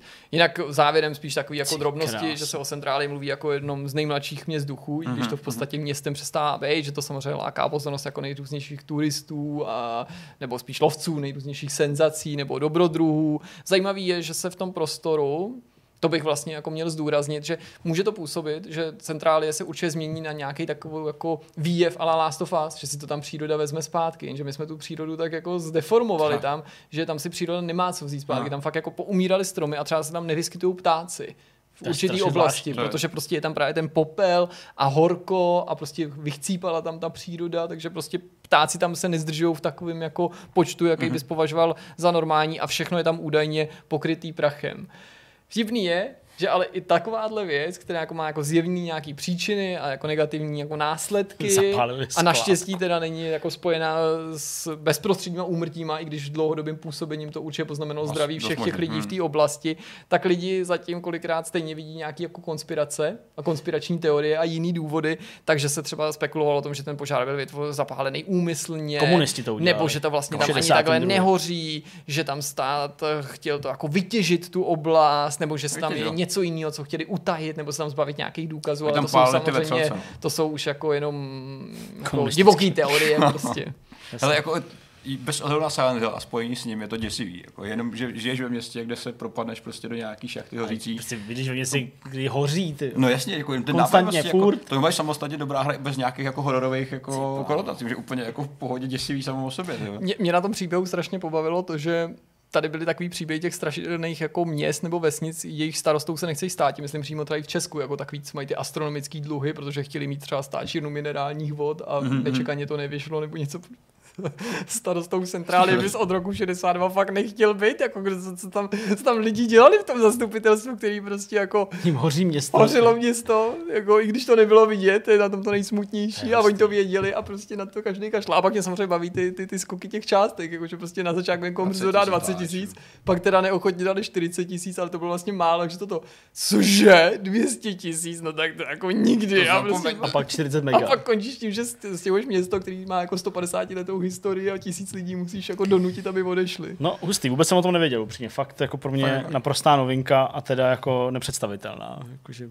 hoří město. Tak jsem Ten zvědavý. motiv popela se objevil ve filmu, že asi jak jako nejvíc viditelně, ne? Tam, tam ten, Jo, nebo už tam víc, je, už tam to bylo. úplně, tam jakoby obrácení Každý- jakoby té reality bylo doházený právě nějakým Popelem, jako tam se objevují i ty jako horníci, a- Jo, takový jo. ty, dokonce i na, na to, co z té hornické tématiky, že ty horníci nosí toho ptáčka sebou, který upozorňuje na změnu Jo, toho jo, jo, jasně, prostředí, na změnu, nebo aha. respektive ty lidi z toho kultu jsou Toho tam oblečený jo. jako horníci. jo.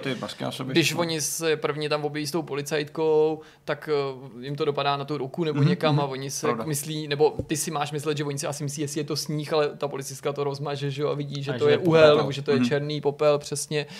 Ale objevilo se to v různých variacích i, i v těch hrách, nebo různě to můžeš Mhm, jako mhm. vnímat. No prostě, bychom si je to prostě zajímavý a je to, je to teda jako děsivý příběh. Tak jsem zvědavý, jestli ještě 250 let to tam bude hořet, ale my to bohužel nezjistíme. Teda pokud to neuhasí, no. Jak to? To je. Jako, jako, jo, jo, jo, jo, No, to, že se to je nedožije. takhle, já myslím, jako, že tam nemůžeme nikdy se vydat, abych se to totiž vydal. Jako, houby. jako, podívat se, že tam hoří. No a co když se to tam pak promění, se ozvou jako- sireny, uuu, No a bude prostě... to. Přesně, a řeknu tak a máme to tady. Pojďme to zahrát. Dobrá, tak jo. No ale tak hele, tam dělat cosplay jako Pyramid Heada Executionera, tak to by si jako docela těm by lidem bylo dával opravdu jako autentické, slušný, jako jako. Ty slyšnou šodu. To bys to tam prostě no. jezdil jako den To, co to, takhle by tam měl být oblečený nějaký strážce nebo policajt, který by, já nevím, jestli tam hlídá, jako- ale že by byl oblečený takhle, aby jako, tak vy jste chtěli jít do téhle oblasti, tak jo, tam prostě policajt vláčí. Tahá ten nůž. to se- za sebou. No, on to nůž má velký. ten už právě, oni tomu říkají, že to je knife. Ano, ok, dobře, tak Ale to bylo I když je teda docela velký. dost. Dobrá, no tak pojďme, pojďme na rozhovor s Lukášem Macurou, Viktorem Bocanem o její hře Automatika, programátorský, programovatelný záležitosti ze smíru. Rád bych řekl, že uh, máme v tomto vidcastu hosta, ale stala se taková příjemná věc. Hosty máme rovnou dva. Uh, jejmi uh, zleva tedy Lukáš Macura a Viktor Bocan. Ahoj, Ahoj. pánové. Dobré odpoledne. Dobré odpoledne, večer nebo kdy se koukáte. Odpoledne. To, že jste tady, eh, to samozřejmě není žádná velká náhoda, protože eh, společnost Cinemax, tedy z Lukášovy strany, eh, pomáhá na svět v tuhle chvíli dvěma projektům. Říkám to dobře? No víceméně, jo. Tak, možná těch projektů třeba víc, jestli to chápu takhle jako tajnosnubně. No, asi se k tomu dostaneme, takže já to trošku jako vysvětlím. Dobře, dobře. Takže Lukáš, to by zástupce uh, společnosti Cinemax, samozřejmě tedy bude mluvit uh, o těch projektech, uh, které v té společnosti vznikají. Zároveň bych taky rád došel třeba i k tomu, jak jste přežili tu celou akci v karanténě a tak dále. Takže to by byla taková jako část na Lukáše. No a musím prozradit, proč tady sedí Viktor, protože Viktor je autorem jedních, jednoho z těch dvou projektů, hry Automatika, a o tom se taky budeme bavit. Jste teďka udělali nějaké odhalení, že jo? Asi dva dny dozadu, nebo kdy to bylo? Včera? No, my jsme to nějak dali na internet a říkali jsme, teď to musíme nějak odhalit, jako že pošlem ty e-maily a řekneme to každému. A, a já jsem pak neměl čas a Lukáš furt čekal, až to nějak odhalím a takže my to určitě odhalíme někdy. Odhalíte někdy. Brzo, ale, ale jako hele, je to na internetu. Takže Já stále to... čekám. Takže... Jo, jo, pohodě, je mi, pohodě. Je mi ctí, že, že to třeba budeme moci takhle společně odhalit i tady. No a samozřejmě nesmí úplně zůstat stranou, že uh, Viktor je zaměstnancem studia Warhorse a tudíž tedy pracuje i v tomhle studiu a možná nám poskytne i pohled na to, jak třeba Warhorse zvládli situaci uh, kolem koronaviru, karantény a tak dále. Nicméně já začnu teda u tebe, Lukáši. Uh, tak nás vezmi uh, na takovou virtuální procházku do Cinemaxu, jak to u vás vypadá, co v tuhle chvíli děláte. Tak u nás to vypadá pořád stejně. I po dobu koronaviru, nebo jak se to... Karantény a další. Karantény věcí, a takových věcí to vypadalo pořád stejně, protože nás je tak málo, že jsme ani nemuseli jít na home office. Aha. Protože už jsme jako opravdu skoro jako rodinná firma. Mm-hmm. A vlastně jako první novinkou, kterou jsme odhalili, ale už teda jako poměrně dávno, eh, tak je, tak je plošinovka Bzt, mm-hmm. kterou teda nedělá Cinemax vůbec. Jasně budeme ji jenom vydávat, budeme ji eh, a vlastně eh, za, za celou tou hrou stojí eh, Karel Matějka alias Kodl, který vlastně v té herní branži strašně dlouho, minimálně stejně dlouho jako my, možná ještě díl. Hmm. Podle mě je tam vody jak živa.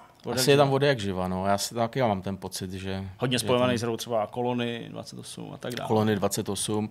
No a ono vlastně po tom, co měl vlastní studio Centauri Production, mm-hmm. který skončilo, tak eh, pak uh, dělal v několika firmách a dělal převážně mobilní hry a nějak loni jako si začal po večerech dělat jako novou hru sám, mm-hmm. úplně jako komplet sám, všechno se dělá sám, grafiku, programuje to sám, vymýšlí to sám a akorát to nechce vydávat sám, takže přišel za náma, že se známe dlouho a vlastně akorát ještě hudbu mu k tomu bude dělat Martin Linda, eh, který vlastně dělal rytmik u nás a mm-hmm. který vlastně... Jasně, že to spojení je takový dost Takže, eh, takhle jsme se jako potkali u toho a my mu budeme pomáhat potom sportem na Switch a případně ještě třeba na Xbox nebo na nějaké další platformy. Hmm. Ta hra už má teďka hratelný demo, který je hodně jako vycizelovaný. Super. Je k dispozici na Steamu a hotová by měla být někdy uh, příští hmm. rok na jaře. Hmm. Já jenom samozřejmě, vy jste určitě viděli už nějaký záběry uh, z té hry, je to taková rostomilá, pixelatá plošinovka, ale která minimálně z toho popisu zní, že je docela hardcore, říkám to dobře? No tak byla, teďka to demo tak hardcore není, protože jsme chtěli, aby jsme si ho mohli zahrát i my, jako ale myslím si, že zase jako asi se ta obtížnost jako přiturbí, takže jako asi nakonec hardcore bude docela. No. Super, takže to je ten první projekt Bzd, možná pak třeba ještě se k němu dostaneme v závěru, nicméně já teď už přesměřuju svoji pozornost na tebe, Viktore. Já jsem tady naznačoval, že teda pracuješ ve studiu Warhorse, samozřejmě my jsme nedávno viděli vaše nové logo, potvrzení toho, že děláte na nové hře, ale to není předmětem tohohle z toho povídání. Přesto mě zajímá, jak u vás probíhala ta celá karanténa a vůbec ta situace kolem kolem koronaviru, protože vaše studio v porovnání se Cinemaxem je takový trochu větší. My jsme taky rodinná firma, ale taková větší, větší rodinná firma. Což, teda, a my nesmíme nic říkat, ale... Jo, jasně. Ale ale musí, můžeme říkat, že chceme být ještě větší rodinná firma a že mhm. hledáme nové lidi. Přijďte k nám. No, hezky. A přijďte k nám do kanceláře, protože uh, my jsme byli doma a bylo to super. My jsme to zavřeli, ještě dřív, než se jako mluvilo o tom, že by to měli všichni zavřít, mm-hmm. protože jsme tam přišel Martin Klíma s takovou jako myšlenkou takový společenské zodpovědnosti, že prostě čím víc lidí je v ulicích v této situaci a tak, tím je to jako horší a že my jsme firma, která jako nemá problém se zavřít. Lidi jsou rádi doma, stejně prostě v té práci celý den pařej, tak budou pařit doma. Jasně. A můžeme si povídat přes mikrofon, že jsme nám stejně všichni introverti, tak jako na těch, zas, při, při těch meetingsích stejně jako všichni koukáme do stolu nebo do mobilu, takže když to budeme dělat doma, tak je to vlastně úplně stejný. Takže je to lepší, ne? Není na vás vidět, že se díváte do těch telefonů. To taky možná lepší. No. Ale je to tak. No. Tak promiň. No. Ale no, tak jako doma se samozřejmě nedíváš do telefonu, protože něco hraješ na počítači, že, když jsi na tom meetingu. Ale... Během něj samozřejmě. No, právě. Přímo vlastně. Takže, uh, takže tam se jako nic moc nezměnilo. Jenom ty hry se zlepšily, protože když hraješ na meetingu něco na mobilu, tak to není to samé, jako když hraješ na počítači. Takže uh, jsme se přestěhovali domů. Ale ku podivu ta produktivita práce, my to teďka budeme nějak vlastně hodnotit, jak to dopadlo, co mm. jsme tam jako všechno udělali a, a, tak. Tak jsme to sám zvědavý, ale tak jako na ten první pohled to vlastně nebylo tak hrozný. Jo, je spousta takových vývojových firm, které třeba pracují celosvětově, mm. že nechávají ty lidi doma, jenom se občas vždycky nějakou ohavnou hodinu, protože jak jsou celosvětoví, tak jsou přes všechny ty ohavný časový pásma, tak prostě vždycky ve čtyři ráno mají nějaký celofiremní meeting, protože to je někde v Los Angeles zrovna docela pěkný čas. A tam se jako se synchronizují a pak si vlastně všichni dělají doma a funguje to docela dobře. Takže my takhle asi jako nebudeme fungovat, vrátili jsme se do těch kanceláří. A, a, zpátky teda, jo. a jsme zpátky a jsme, nevím, ty extroverti mezi náma jsou spokojení, že zase vidějí lidi, my ostatní se koukáme do těch mobilů, takže to nic vlastně se nic nezměnilo. Ale teď jsme zpátky. A, a jako, ale přišlo mi to dobrý, přišlo mi to fakt pěkný, že to byla taková jako příležitost, ne zase tak strašně tragická, protože přece jenom se to jako u nás nepromítlo nějak, takže by tady byly ty hromady a hromady nemocných a mrtvých. Takže vlastně jako jsme si to vyzkoušeli tak jako na nečisto, když přijde třeba nějaká atomová válka nebo něco, když to jako hustčí. A, a že jsme si jako fakt zkusili, že to funguje a Super. Jsme rádi. Super.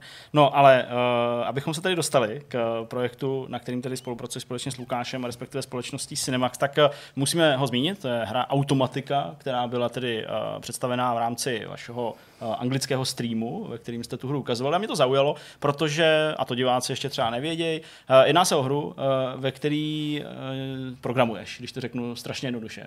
Mám, mám pravdu? Jak no, to napadlo? jo, ale jako já právě se snažím teďka vymyslet, jak to, jak to jako inzerovat nebo prezentovat, Chápu. aby, to, aby jsme to neřekli tohle, toho, protože já jsem zjistil, jaký jako zajímavý, já takhle různě ukazuju lidem a oni se to jako hrozně bojí. Aha, no jo. já jsem se toho zalek, takže na mě to takhle funguje. Právě, jo, přitom to programování, jako samozřejmě programovací hry existují, je jich jako docela dost, jsou, některý z nich jsou docela divný, některý jsou ještě mnohem divnější. A tahle je taková, jako, ona původně to jako programovací hra nevzniklo, jo, nebo nevzniklo ten, ten koncept je strašně starý. Je, já nevím, možná No, jak máte starý publikum, jo, ale... Dobře, že přes 30 určitě. Existovaly kdysi takové hry. E, strašně starý Space Hulk, jo, to je z Warhammeru 40 tisíc. Ještě na Amize, na PC raným existoval takový hra, která se jmenovala, myslím, že se jmenovala čistě jenom Space Hulk. A tam bylo klasický warhammerovský téma, prostě ty vesmírní mariňáci jdou do nějakých prostě opuštěných, ošklivých chodeb, tam chodí těma chodbama a střílejí tam ty uh, stvůry chaosu.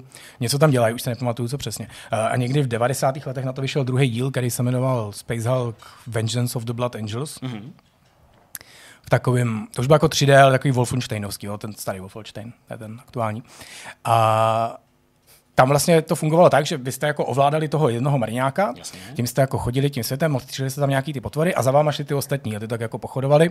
A vy jste mohli zastavit čas, přepnout na takovou mapu a říct těm mariňákům takovým jako jednoduchým způsobem, hele, ty jdi takhle rovně tou chodbou, pak zahni doprava, tam se postav a tam střílej ty potvory. Jo, a ty vlevo, ty naopak půjdeš takhle tudy. A, to, a já jsem to jako hrál a říkal jsem si, ty, mě tam vlastně strašně vadí, pro, proč bych tam měl jako chodit s tím svým mariňákem z toho first personu, jo? takový her je prostě mraky, jo? já chci hrát jenom tohle. Tak jsem to jako celý dohrál vlastně tu kampaň jenom v tomhle tom módu. Jasně. A říkal jsem si, takovouhle hru chci někdy udělat. No a pak jako prostě 20 let jsem počkal. To asi se uložilo docela. Je, je to tak, no, je to tady. A to je ono. A to je automatika. A to je ono. A je to automatika v tom kontextu, jakože takhle se to hraje. A když jsem přemýšlel právě, jakým způsobem jako nadiktovat ty příkazy těm lidem, jak mu prostě říct, hele, ty roboté, opravdu tady je ta dlouhá chodba, na konci máme prostě stáhnout nějaký data, tam jde prostě o stahování dat, což je takový Jo? hezký stylový, že hra jenom o stahování dat.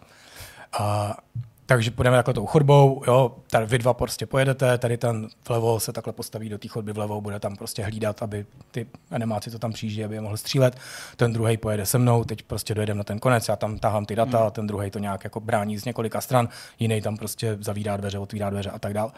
A když jsem přemýšlel, jakoby, jakým způsobem oni by měli takhle jako spolu interagovat, jakým způsobem by to mělo fungovat, tak jsem si říkal, že by vlastně bylo cool jako naprogramovat. Jo? A naprogramovat opravdu takovým banálním způsobem. Jo? Jako jdi dopředu, jdi dopředu, otoč doprava, stůj tady a střílej a tak dál. A vylezlo z toho vlastně nakonec, jak jsme to právě už potom s Lukášem jako zjednodušovali a jako zpřístupňovali a přemýšleli, jako jak to bude dobře fungovat, jak jsme udělali jako vlastně ty chodby jako hodně pravouhlý, hodně takový Jako, jako úplně pravouhlý, teda ne hodně, ale Takový- úplně jako... jako až úplně Oni kdyby 90 nebyli až ono by 90 potom Už se to pravouhlí. nemuselo sejít někde, víš. Jako. Třeba no.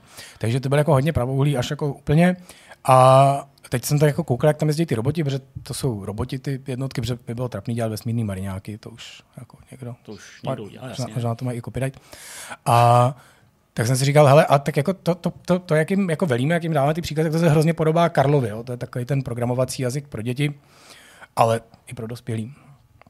Jsem si s ním hrál zrovna nedávno. Jsem si říkal, hele, pojďme to udělat jako hrozně podobně a postavíme to vlastně, jakoby, není to jako postavený vyloženě, že to je jako licence Karla, je to postavený na tom, ale je to jako podobný, postavený na podobných principech. A ten rozdíl oproti tomu Karlovi, aby to nebylo takový, jako že to je pro děti, je právě v tom, že ty roboti střílejí, což Karel nestřílí, což je možná škoda, a, a že jich je víc, jo? protože ten Karel je vždycky jako jeden a to je takový, že člověk spíš plní takový jako logický úlohy, jo? Jasně, projít někde- bludiště někde- nebo někde jasně. nějaký značky pozbírat, jiné položit a tak dál.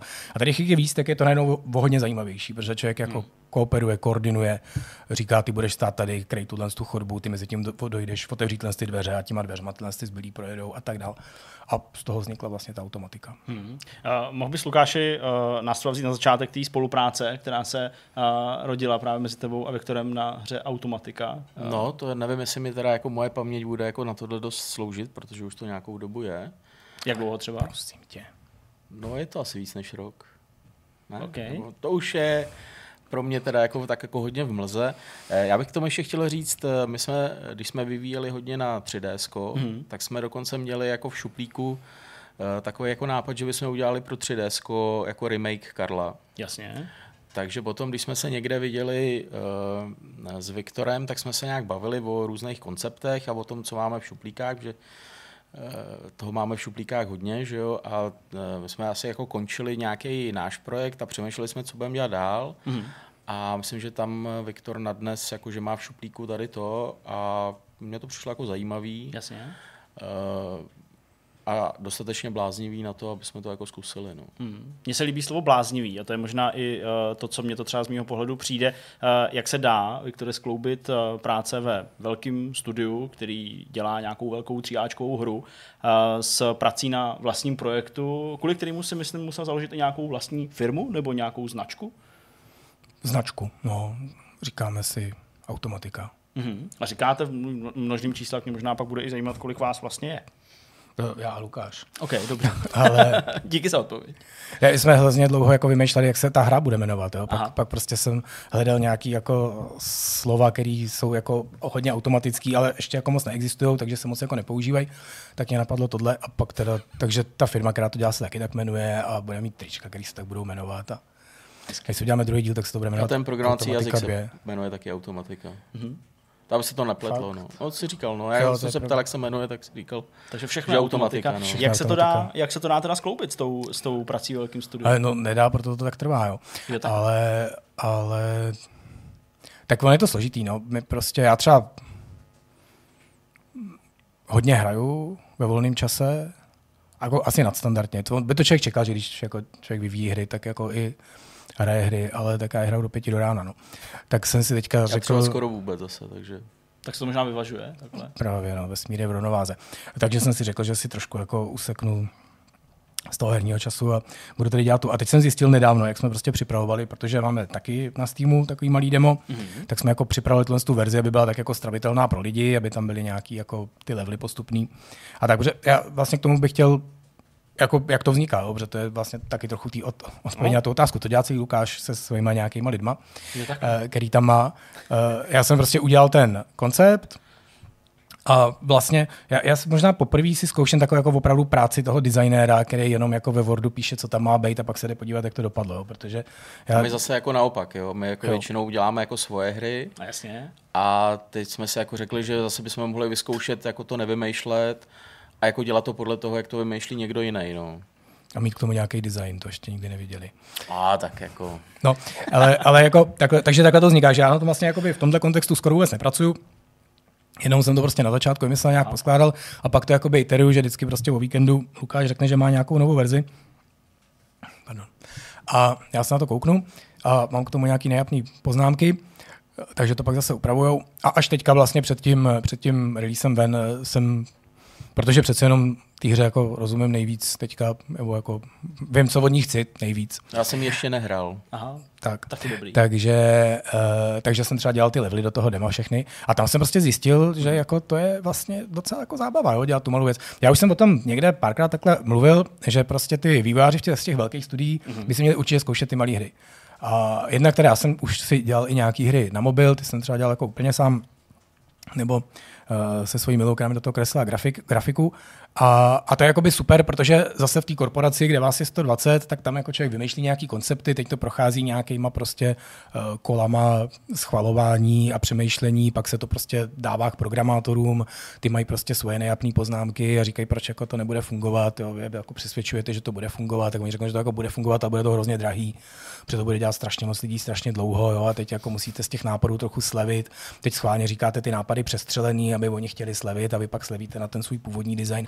Jo, jsou takový prostě jako hrozný triky. hry prostě. No, no, no, přesně. A to člověk, jako když to dělá sám, tak to jako může sice dělat taky jako ze sportu, ale sám na sebe, jo, takže to jako není tak jako funkční.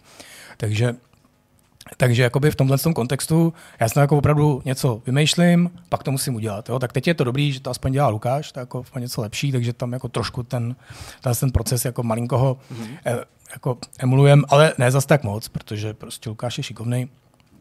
Takže to vypadá pěkně, uh, jako funguje to dobře, tyhle ty věci, jak ta spolupráce, tak ta hra. Ale pak právě teďka třeba jsem právě došel do té fáze, kdy jsem si chtěl udělat ty jednotlivé levely a teď opravdu jsem to jako piloval si sám. No a normálně jsem zjistil, že prostě jsem si sice pustil tu Overwatch, ale místo, abych se jako přihlásil do duelu, tak jsem si na chvíli jako dal editor té naší hry, že tam jako vybalancuju nějaký level a najednou prostě jsou zase čtyři ráno. ráno přesně. A to, ale, ale jako je dobrý, že když jako začne člověk hrát tu Overwatch v pět ráno, tak jsou tam zajímavější lidi než po půlnoci. Několikrát tady padlo, ale že teda uh, na té hře pracuješ ty nebo nějaký tvoje lidi, Lukáši, tak uh, můžeš nás teda jako nějak uh, vzít blíž k tomu vývoji? Uh, kolik lidí teda na tom pracuje, nebo jestli seš ty sám ten samotný válečník a pak samozřejmě, jaký je Viktor designer? je, to, to, to je otázka. Tak, no, to budu muset, ale... Tak k té první věci, jo. Viktor tady mluvil o tom, že jsou jako firmy, které jsou rozlezlí všude po světě a scházejí se jednou za čas v naprosto nevhodný čas. Eh, takže o víkendu většinou bývám v práci jenom já, takže hmm. když máme nějakou schůzku jako s Viktorem, kde budeme řešit jako automatiku, tak jsem tam sám, takže on má pocit, že to dělám jako úplně sám, protože nikdy nikoho jiného neviděl, že z, jako z celého týmu. Já to teda celý, to. celý sám nedělám, eh, celý to teda programuju. Mm-hmm. Takže jako z, tý, z tohohle pohledu to dělám, ale grafiku dělá, dělá náš jako stálej grafik, který už dělal na třeba na The Keep a mm-hmm. prostě na, na spoustě dalších her. Jarda a Marek dělá, dělá grafiku jako 2D. Teďka to začal docela intenzivně hrát, protože jsme vlastně to poměrně dlouho dělali takovým jako stylem, že já jsem to nehrál, protože já jsem to programoval, tak přece nebudu programovat něčem, co jsem naprogramoval, to už jako nedává smysl, že jo? Inception trochu. A teď tam vlastně nebyly žádný levely, tak to nemohl nikdo jiný hrát. Mm-hmm. Takže teďka jako společně s tím demem to začali nějaký lidi hrát, začal to hrát třeba jakoby i Marek jako od nás eh, a zjistil, že ho to baví, což mě teda překvapilo.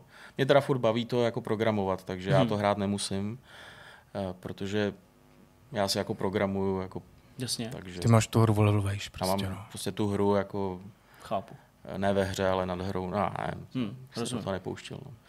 Uh, Když uh, diváci sledují ty záběry z toho, jak uh, tam ti robotci, tančíci, co to vlastně přesně je? Jsou to robotci? Jsou to asi nějaký roboti, ne? Jsou to Tak roboty. když tam jezdí těma koridorama a tam vpravo tam přejíždí všechny takový ty ukazatele těch jednotlivých příkazů a tak dále, eh, dá se jednoduše hm, teda popsat, eh, co ten hráč v té hře eh, má přesně dělat, nějaký krok za krokem, co ho prostě čeká v misi, když ji začne? Viktore, třeba, ty bys to asi mohl vědět. Mohl, no. Měl bys to vidět. Dokonce. Hele, eh, no je to prostě fakt jednoduchý, jo, a je to, jak jsem to popisoval, jo, je to prostě tak, že uh, vlastně každá ta mise je, jakoby, ten, ten úkol v té misi je vždycky stejný. Jsou nějaký data, ono to má nějaký příběh. Jo, Jasně, takže, no, tím bychom mohli taky třeba začít, nebo minimálně nějakým nástinem. ale, ale mm, tak no. Uh, ten si, ten, na, na ten se hrozně těším, protože já se prostě nedostávám k psaní příběhů jako mm-hmm. v těch hrách, na kterých dělám. Třeba, třeba v Kingdom Come jsem jako na tom příběhu se nepodílel absolutně ani čárkou, což teda současně... Ne, ne, dobře. Jsem chtěl, jsem chtěl, ne, ne, ne, jsem chtěl říct, že jako je otázka, jestli to, jestli to říkám s lítostí nebo s hrdostí, ale Nechám to. ne, ne, ten příběh je pěkný, ale nepsal jsem ho absolutně nijak.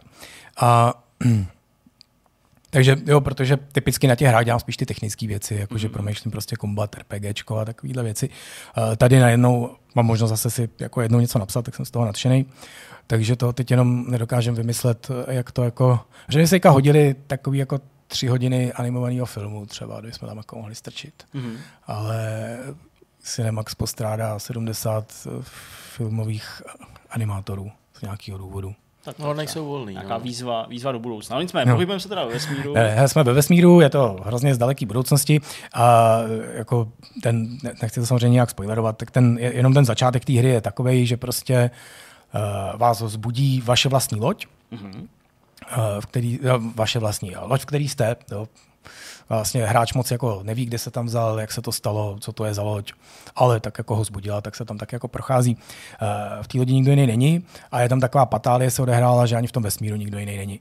Protože se odehrálo něco jako, teď nevím, jednou tomu říkáme finální bitva, jednou bitva frakcí, něco takového. Mm-hmm. Se prostě odehrálo. Prostě ty lidi, jak pořád dělají ty války a pořád vymýšlejí ty chytřejší věci, tak se jim to teďka konečně povedlo a je konec. Takže hráči toho stal trošku jako nap- napůl nešťastný, napůl zmatený a ta loď mu ještě říká, že ho probudila proto, že potřebuje, aby pro ní programoval roboty. Mm. A to má jako, jako podzápletku, že ta, ta jeho loď je prostě řízená umělou inteligencí, protože to je logický, že všechno bude řízený umělou inteligencí. A v té budoucnosti panuje nějaký nový robotický zákony, jsou jako zákony robotiky, to, co prostě známe, robot neublíží člověku, když ublíží, tak to dělá tak, aby to nikdo nevěděl a takovýhle. Mm. Tak tady je nějaký nový zákon robotiky, že umělá inteligence nesmí programovat nějaký jiný umělý inteligence.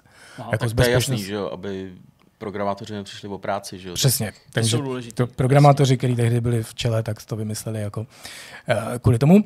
A ta loď nutně potřebuje nějaký data z těch cizích lodí, který tam furt lítají. Dobře, on sice ty lidi zmizeli z toho vesmíru, ale pořád tam jsou prostě ty vesmírné lodě a stanice a všechno.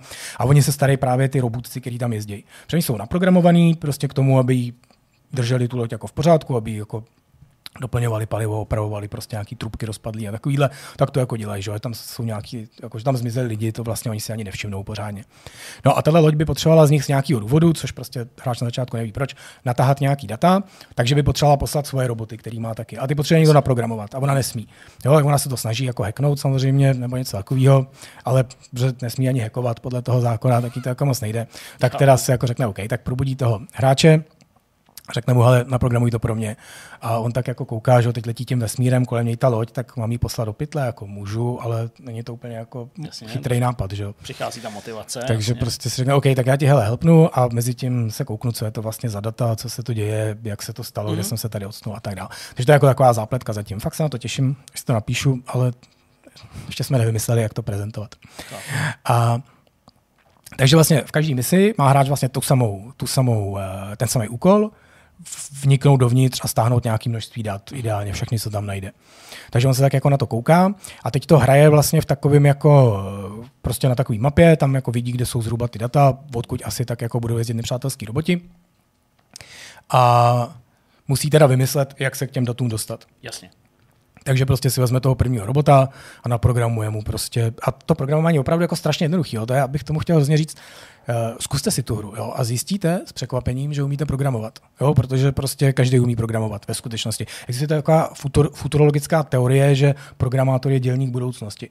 Hmm. Jo, že prostě dřív lidi všechno dělali rukama, pak přišla průmyslová revoluce a s ní stroje. Programovat. No, Jo, jako s tou první průmyslovou revolucí vlastně přišly stroje a z dělníků se stali ty lidi, kteří ty stroje jako obsluhují. Mm. Jo, už jako málo kdo dělá rukama, ale spousta lidí obsluhuje ty stroje. Teďka je další průmyslová revoluce, přijdou prostě roboti a zase ta základní lidská profese bude programovat ty roboty. Jo, a na té automatice je vidět, že to je fakt jako strašně triviální. Jo. Prostě pokud si umíte mm. spustit hru na Steamu, tak uh, což jinak si nezahrajete, Jasně.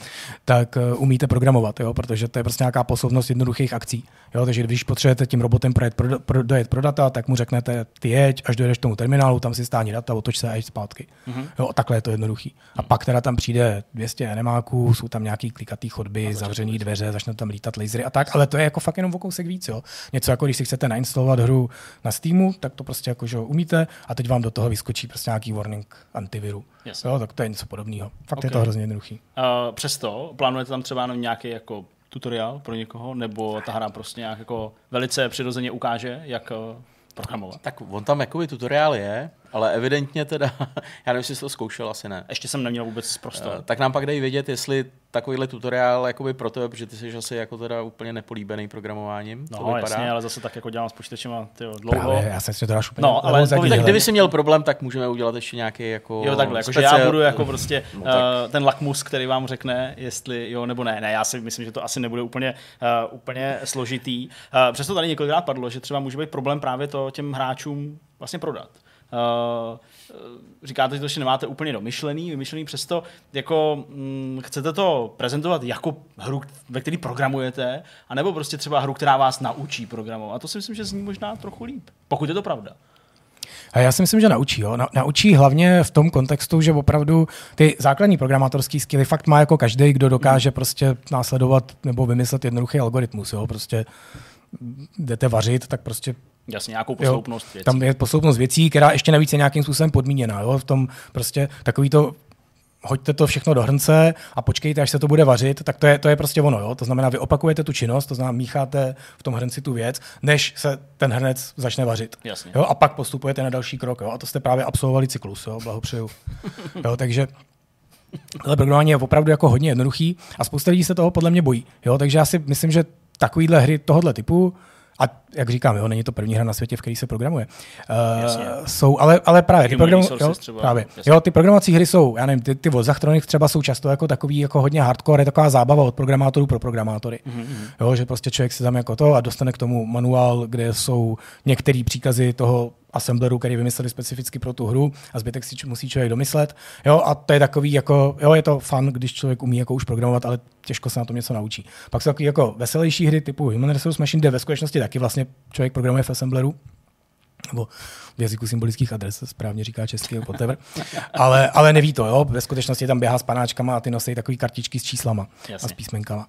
Jo? A, ale vlastně se tam jako může něco naučit, ale upřímně teda dneska se naučit assembler jako je super, kdybyste si chtěli naprogramovat nějaký 8-bitový čip, Jasně. A aby vám zasínal světlo v lo- v ložnici nebo něco, ale, ale jo, takže tenhle ten jakoby jednodušší iterativní jazyk, který tam máme my, je prostě jako v tomto kontextu praktičtější a fakt si myslím, že že může jako spoustě lidí otevřít eh, oči v tom kontextu, že, že No, zjistí, ten, že je to baví. Ten, ten jazyk je asi, to tady už zmínil, nejvíc podobný Karlovi, Jasně. eh, což byl jazyk, který byl vymyšlený na to, aby se děti naučili Právě. programovat v době, kdy ještě jako skoro nikdo neprogramoval.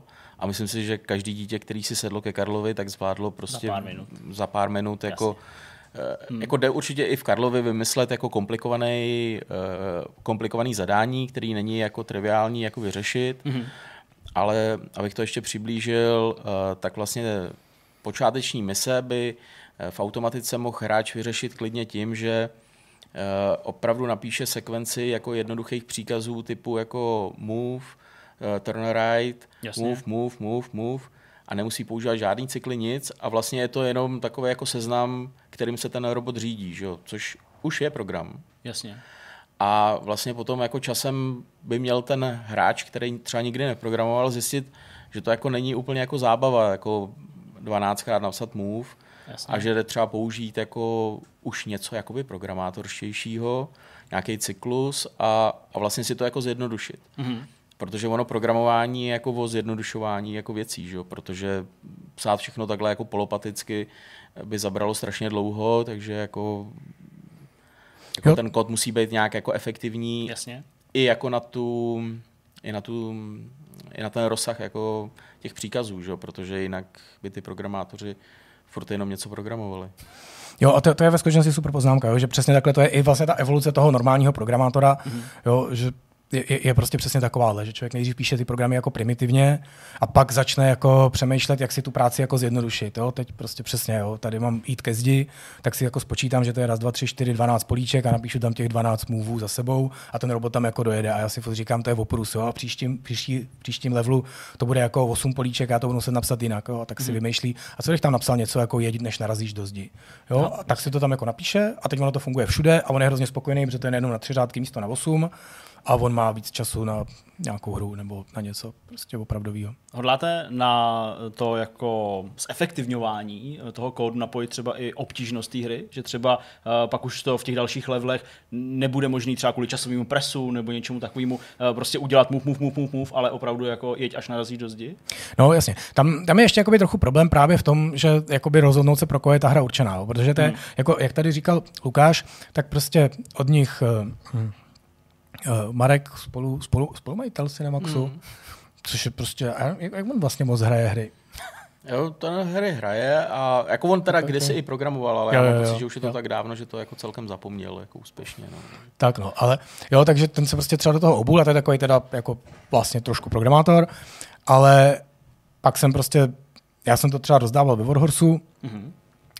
dostal to tam na stůl uh, jeden šikovný kluk, který jako hrozně chytrý, ale v životě neprogramoval a strašně se toho bál na začátku. Jasně. Tak prostě ale jako nechtěl mě zklamat, tak si to teda jako pustil a pak zjistil, že ho prostě fakt jako programování baví. Jo, a pak to hrál třeba naopak jeden programátor od nás, který je jako děsně šikovný mm-hmm. a, a, a, jeho to najednou začalo taky hrozně bavit. Jo, že prostě tam vy, vymýšlel nějaký jako chytrý triky, pak mi, rovnou v té hře, už teďka i v tom demo, který je ještě pořád na Steamu, je editor, takže on si začal dělat nějaký svoje rafinované levely a tam dělal jako úplný šílenosti. Jo, a zjistil, že ho prostě baví, baví, baví tyhle ty. A pak to jako pustil doma manželce, která jako nikdy neprogramovala a nechtěla programovat. Jasně. A on se jí vždycky snažil jako donutit, ne donutit, jako takový to, takový to jak manipulujete těma blížníma, že, jako, že říkáte, zkus, je to jako zábava, uvidíš, jako, že to bude zábavný. Jenom se A, podíváš. a jako nějak to jako nešlo a tady to si zahrála a prej to taky baví. Super. Jo, a pak mi posílal nějaké jako řešení, které byly úplně prostě v pořádku, normálně tak, jak by to udělal programátor. Jo, takže jako ta hra je vlastně tak trošku pro všechny a to je samozřejmě vždycky jako strašný. Jo, jakmile máte hru, která je jako tak trochu pro všechny, tak je tak trochu jako úplně pro nikoho. Jo, takže my vlastně jakoby nevíme moc, jak to dělat a zatím jsem vám vymyslel takový jako trik, že ty, uh, že ty úrovně vlastně budou relativně jednoduchý, když je člověk právě napíše jako blbě, mm-hmm. ale jsou tam nějaké jako bonusové úkoly, které se vyplatí plnit z mnoha rozdílných důvodů, uh, rozličných důvodů.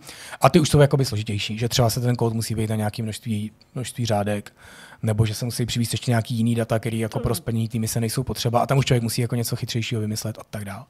Takže touhle cestou se teďka ubírá. Super, no tak vypadá to, že máte plán, že máte hru, která má zajímavý jako zadání, máte hru, která docela dobře vypadá, řekl bych, protože my jsme třeba nezmínili, že má i takový ten jako first person mod, nebo prostě takový ten blížší pohled.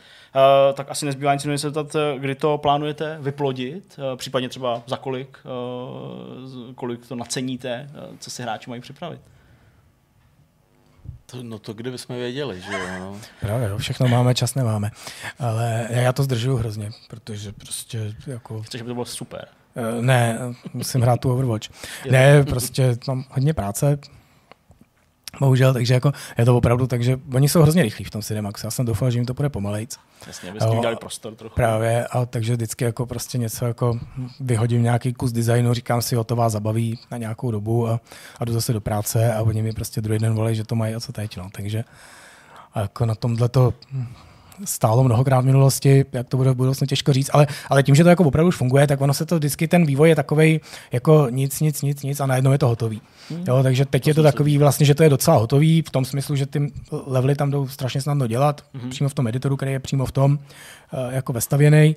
Uh, a je to zábava. Jak jsem říkal, jako opravdu mě baví jako dělat ty Já levely. toho teďka skočím, abych na to nezapomněl, protože uh, jsme tady zmínili, že teďka je na, na Steamu demo. Jasně. To demo jsme tam dali v rámci toho, že probíhal Steam Game Festival. Ten ale skončil. Ten skončil a to demo tam nebude věčně. Mm-hmm. Respektive, uh, jestli tohle video bude mít premiéru v pondělí, 29. tak tam bude ještě 30. No tak. A pak to demo zmizí. Jediná příležitost ještě, jeden Eh, den. Takže máte dva dny na to si to demo stáhnout zadarmo, kdyby to někdo prošvih a eh, nějak hodně intenzivně o to demo stál, tak i k demu existuje Steam klíč, takže můžeme Aha. případně poskytnout, pokud by někdo jako opravdu to chtěl vyzkoušet, tak, No, tam tak ještě si může napsat. nejhorším. No. A pak vlastně uh, je, jsou asi dvě varianty, můžeme to říct? Asi tisíc variant. No. No tak jako vyberu dvě. Jo. Jedna varianta je, že se nám podaří najít eh, publishera, Aha, jasně. pak eh, termín, cena a všechno tady to bude záviset spíš na, na něm. Rozumím. Eh, druhá varianta je, že publisher bude Cinemax a pak někdy pravděpodobně v létě se automatika objeví v Early Accessu. Myslíš letos v létě? Letos v létě. Létě, ono už jako začalo, proto se takhle ptám. No, ale tak jako někdy já beru léto jako prázdniny jasně, třeba, nebo- rozumím. No, aby to bylo vymezené. Nebo až se jako... Taky září třeba. Nebo třeba taky září, nebo říjen. No. Dobře. No, bude teplo asi dlouho, že jo, protože začalo být teplo jako Vypadá pozdě, to. tak. Dobrá, no tak eh, já díky za tohle povídání o uh, vaší nový hře. Jsem rád, že to můžu říct takhle, uh, takhle v množném čísle. Doufám, že se bude dařit i nadále to skloubit s Overwatchem a dalším hraním až do rána. Díky za to povídání a taky doufám, že diváci, kteří to sledovali, tak si tu hru vyzkoušeli a třeba můžou poskytnout nějaký feedback. Máte nějaký Discord, nějaký vaše stránky, kam můžou psát, něco takového? Mají? Něco tam máme. No. tak my to hodíme někde třeba dolů tady do popisku tohohle videa. Takže to byl Lukáš Macura, Viktor Bocan, díky pánové za to a my jdeme na poslední část tohohle vidcastu. Mějte se pěkně. Ahoj.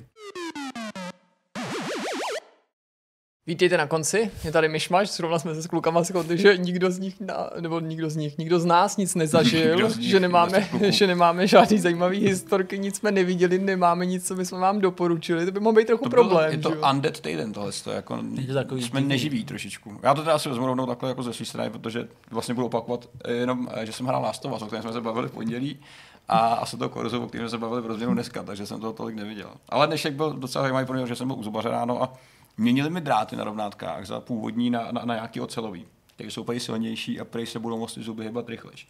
Což je super. Takže teďka cítím, že mi ta držka asi exploduje každou minutu. Je to tak napjatý, mm-hmm. že kdyby se jako šáhnou na, na, na, to, na tu tvář, tak mi asi vybouchne. Fakt to bolí úplně neuvěřitelným způsobem. A ta paní doktorka říká, to bude bolet jenom čtyři dny.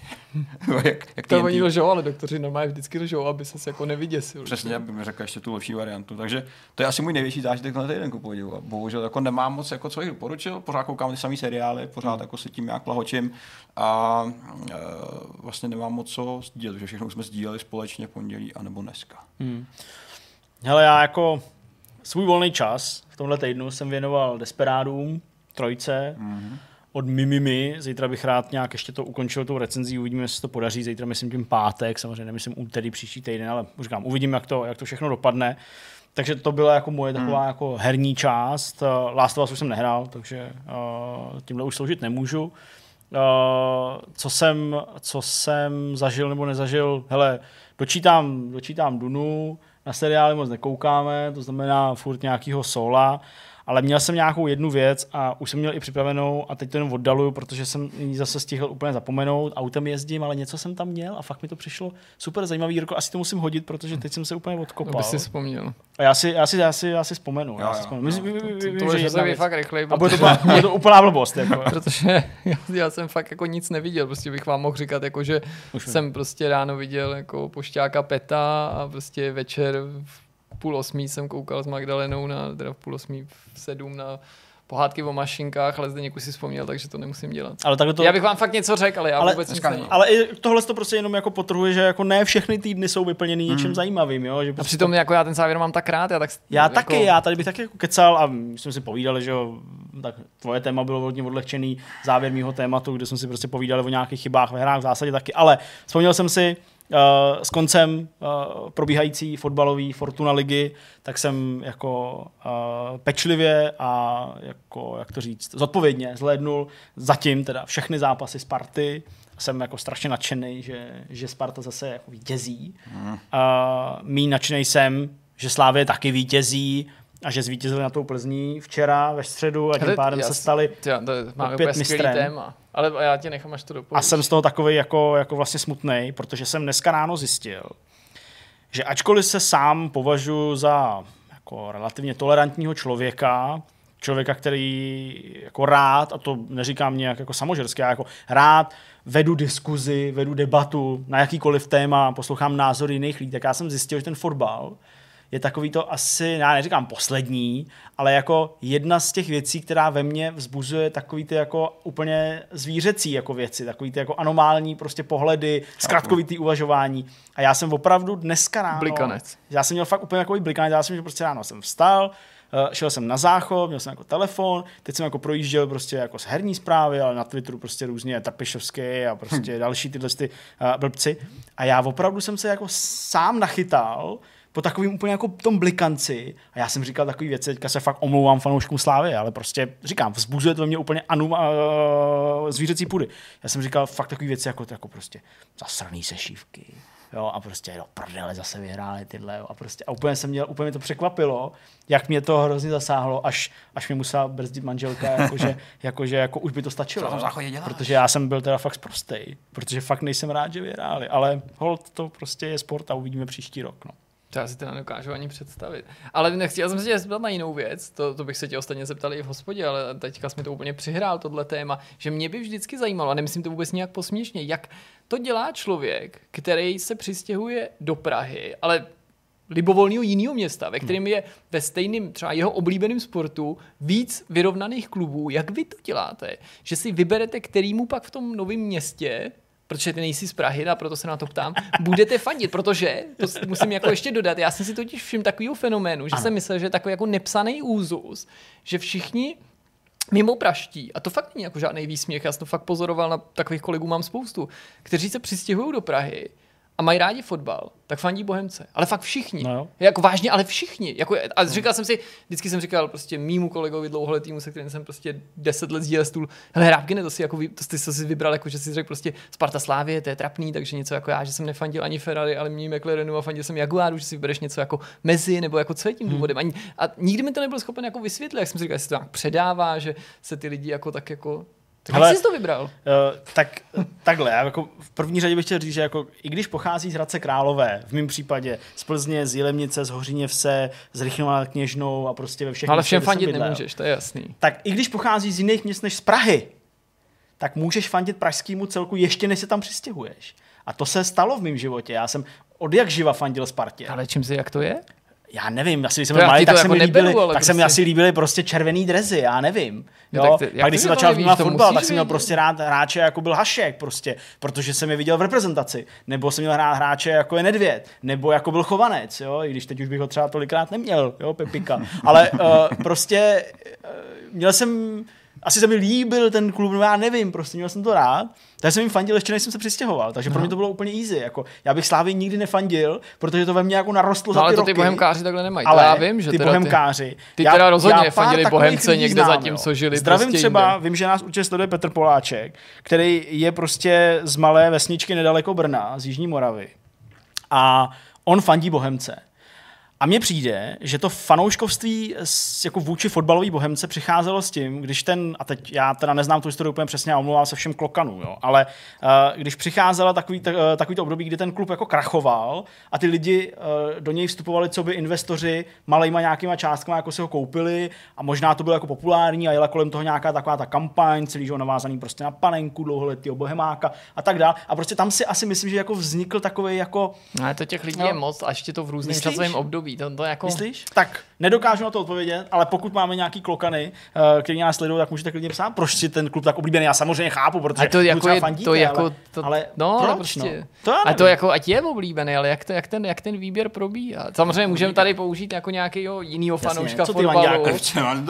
FC Já- No jasně, ale tak teďka si v Praze, já tak musím, prostě je to, je to, je to. Sparta nebo Slávy? to úplně jedno, kámo. Musí se rozhodnout. kolem jo. fotbalu, já, kdybych se měl jako, jako Ano, člověk, ano. když mě nezajímá fotbal. Ano. Absolutně nezajímá. Jasně. Jakože, úplně, jako, Já jsem doufal, že ještě hodíme ten for, jako že miluješ Jakože fotbal, to- prostě protože ty máš rád všechny sporty, třeba s hokejkou. Nebo ale kdybych se nechal, jako, kdybych se měl vybrat, tak se asi ovlivním někým ze svého okolí. Buď by mě skonvertoval Zdeněk, No jistě. by mě skonvertoval třeba brácha, který měl rád Spartu. No jistě. A vlastně to jako přenáší Železná. z generace na generaci nějak jako zakódovaný v DNA, když se jako někde unlockne a ty fandíš ten je vidět jako Hele, u nás to bylo Souzený. tak, že prostě já jsem na první hokej a fotbal šel v Plzni. Uh-huh. Na fotbal št- na- ve Štruncákách, eh, když jsme bydleli, když jsme bydleli prostě na ubytovně, eh, protože otec byl eh, lékař u vojáků a bydleli jsme na ubytovně v Plzni, eh, tak eh, já jsem byl jako na plný fotbalu tam a na hokeju taky, takže prostě uh, hokej u nás byla vždycky doma, prostě modrobílá Škodovka, jo, a já jsem nikdy v hokeji jako nefandil Plzni. Ten fotbal asi to do mě tak jako neprostoupilo v té době, protože já jsem dlouho považoval fotbal za úplně jako nudný sport, který jako jsem nedokázal sledovat. Naopak jsem měl rád jako hokej mm-hmm. a sledoval jsem Českou ligu úplně od rána do večera, prostě všechny zápasy a prostě všechno jsem viděl, prostě jsem to miloval a úplně se to ve mně otočilo. Tak mě třeba v 10, 12 letech se to úplně, úplně obrátilo. Jsem nevydržel sledovat hokej, je maximálně jako nároďáky. NHL jsme nesledovali, protože prostě nebylo kde. Uh, a ten fotbal jsem prostě mm-hmm. začal jako mít strašně rád. A jako nejvíc, i když to už bylo dávno poté, co jsem začal fandit Spartě, tak jako nejvíc to byla taková ta éra toho hřebíka a prostě takový to jako porazit Chelsea a, a, jo, a prostě to bylo, to bylo taky jako nejvíc, to mi to prostě jako narostlo od té doby fandím Spartě a, mm-hmm. a ačkoliv teď jako nemám permanentku, tak prostě jako doufám, že prostě třeba postupem let třeba budu mít nějakého parťáka, permanentkáře malýho nějakýho a budeme prostě chodit, budeme prostě chodit na fotbal spolu.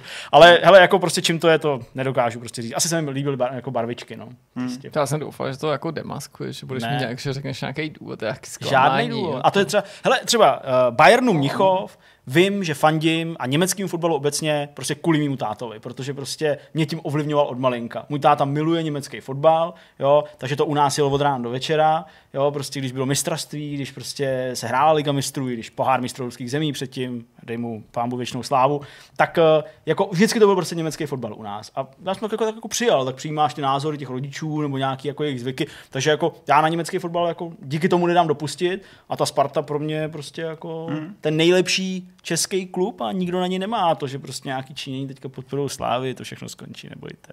To skončí. Já bych třeba mohl hrát Slávy jako těm bombonům, ne?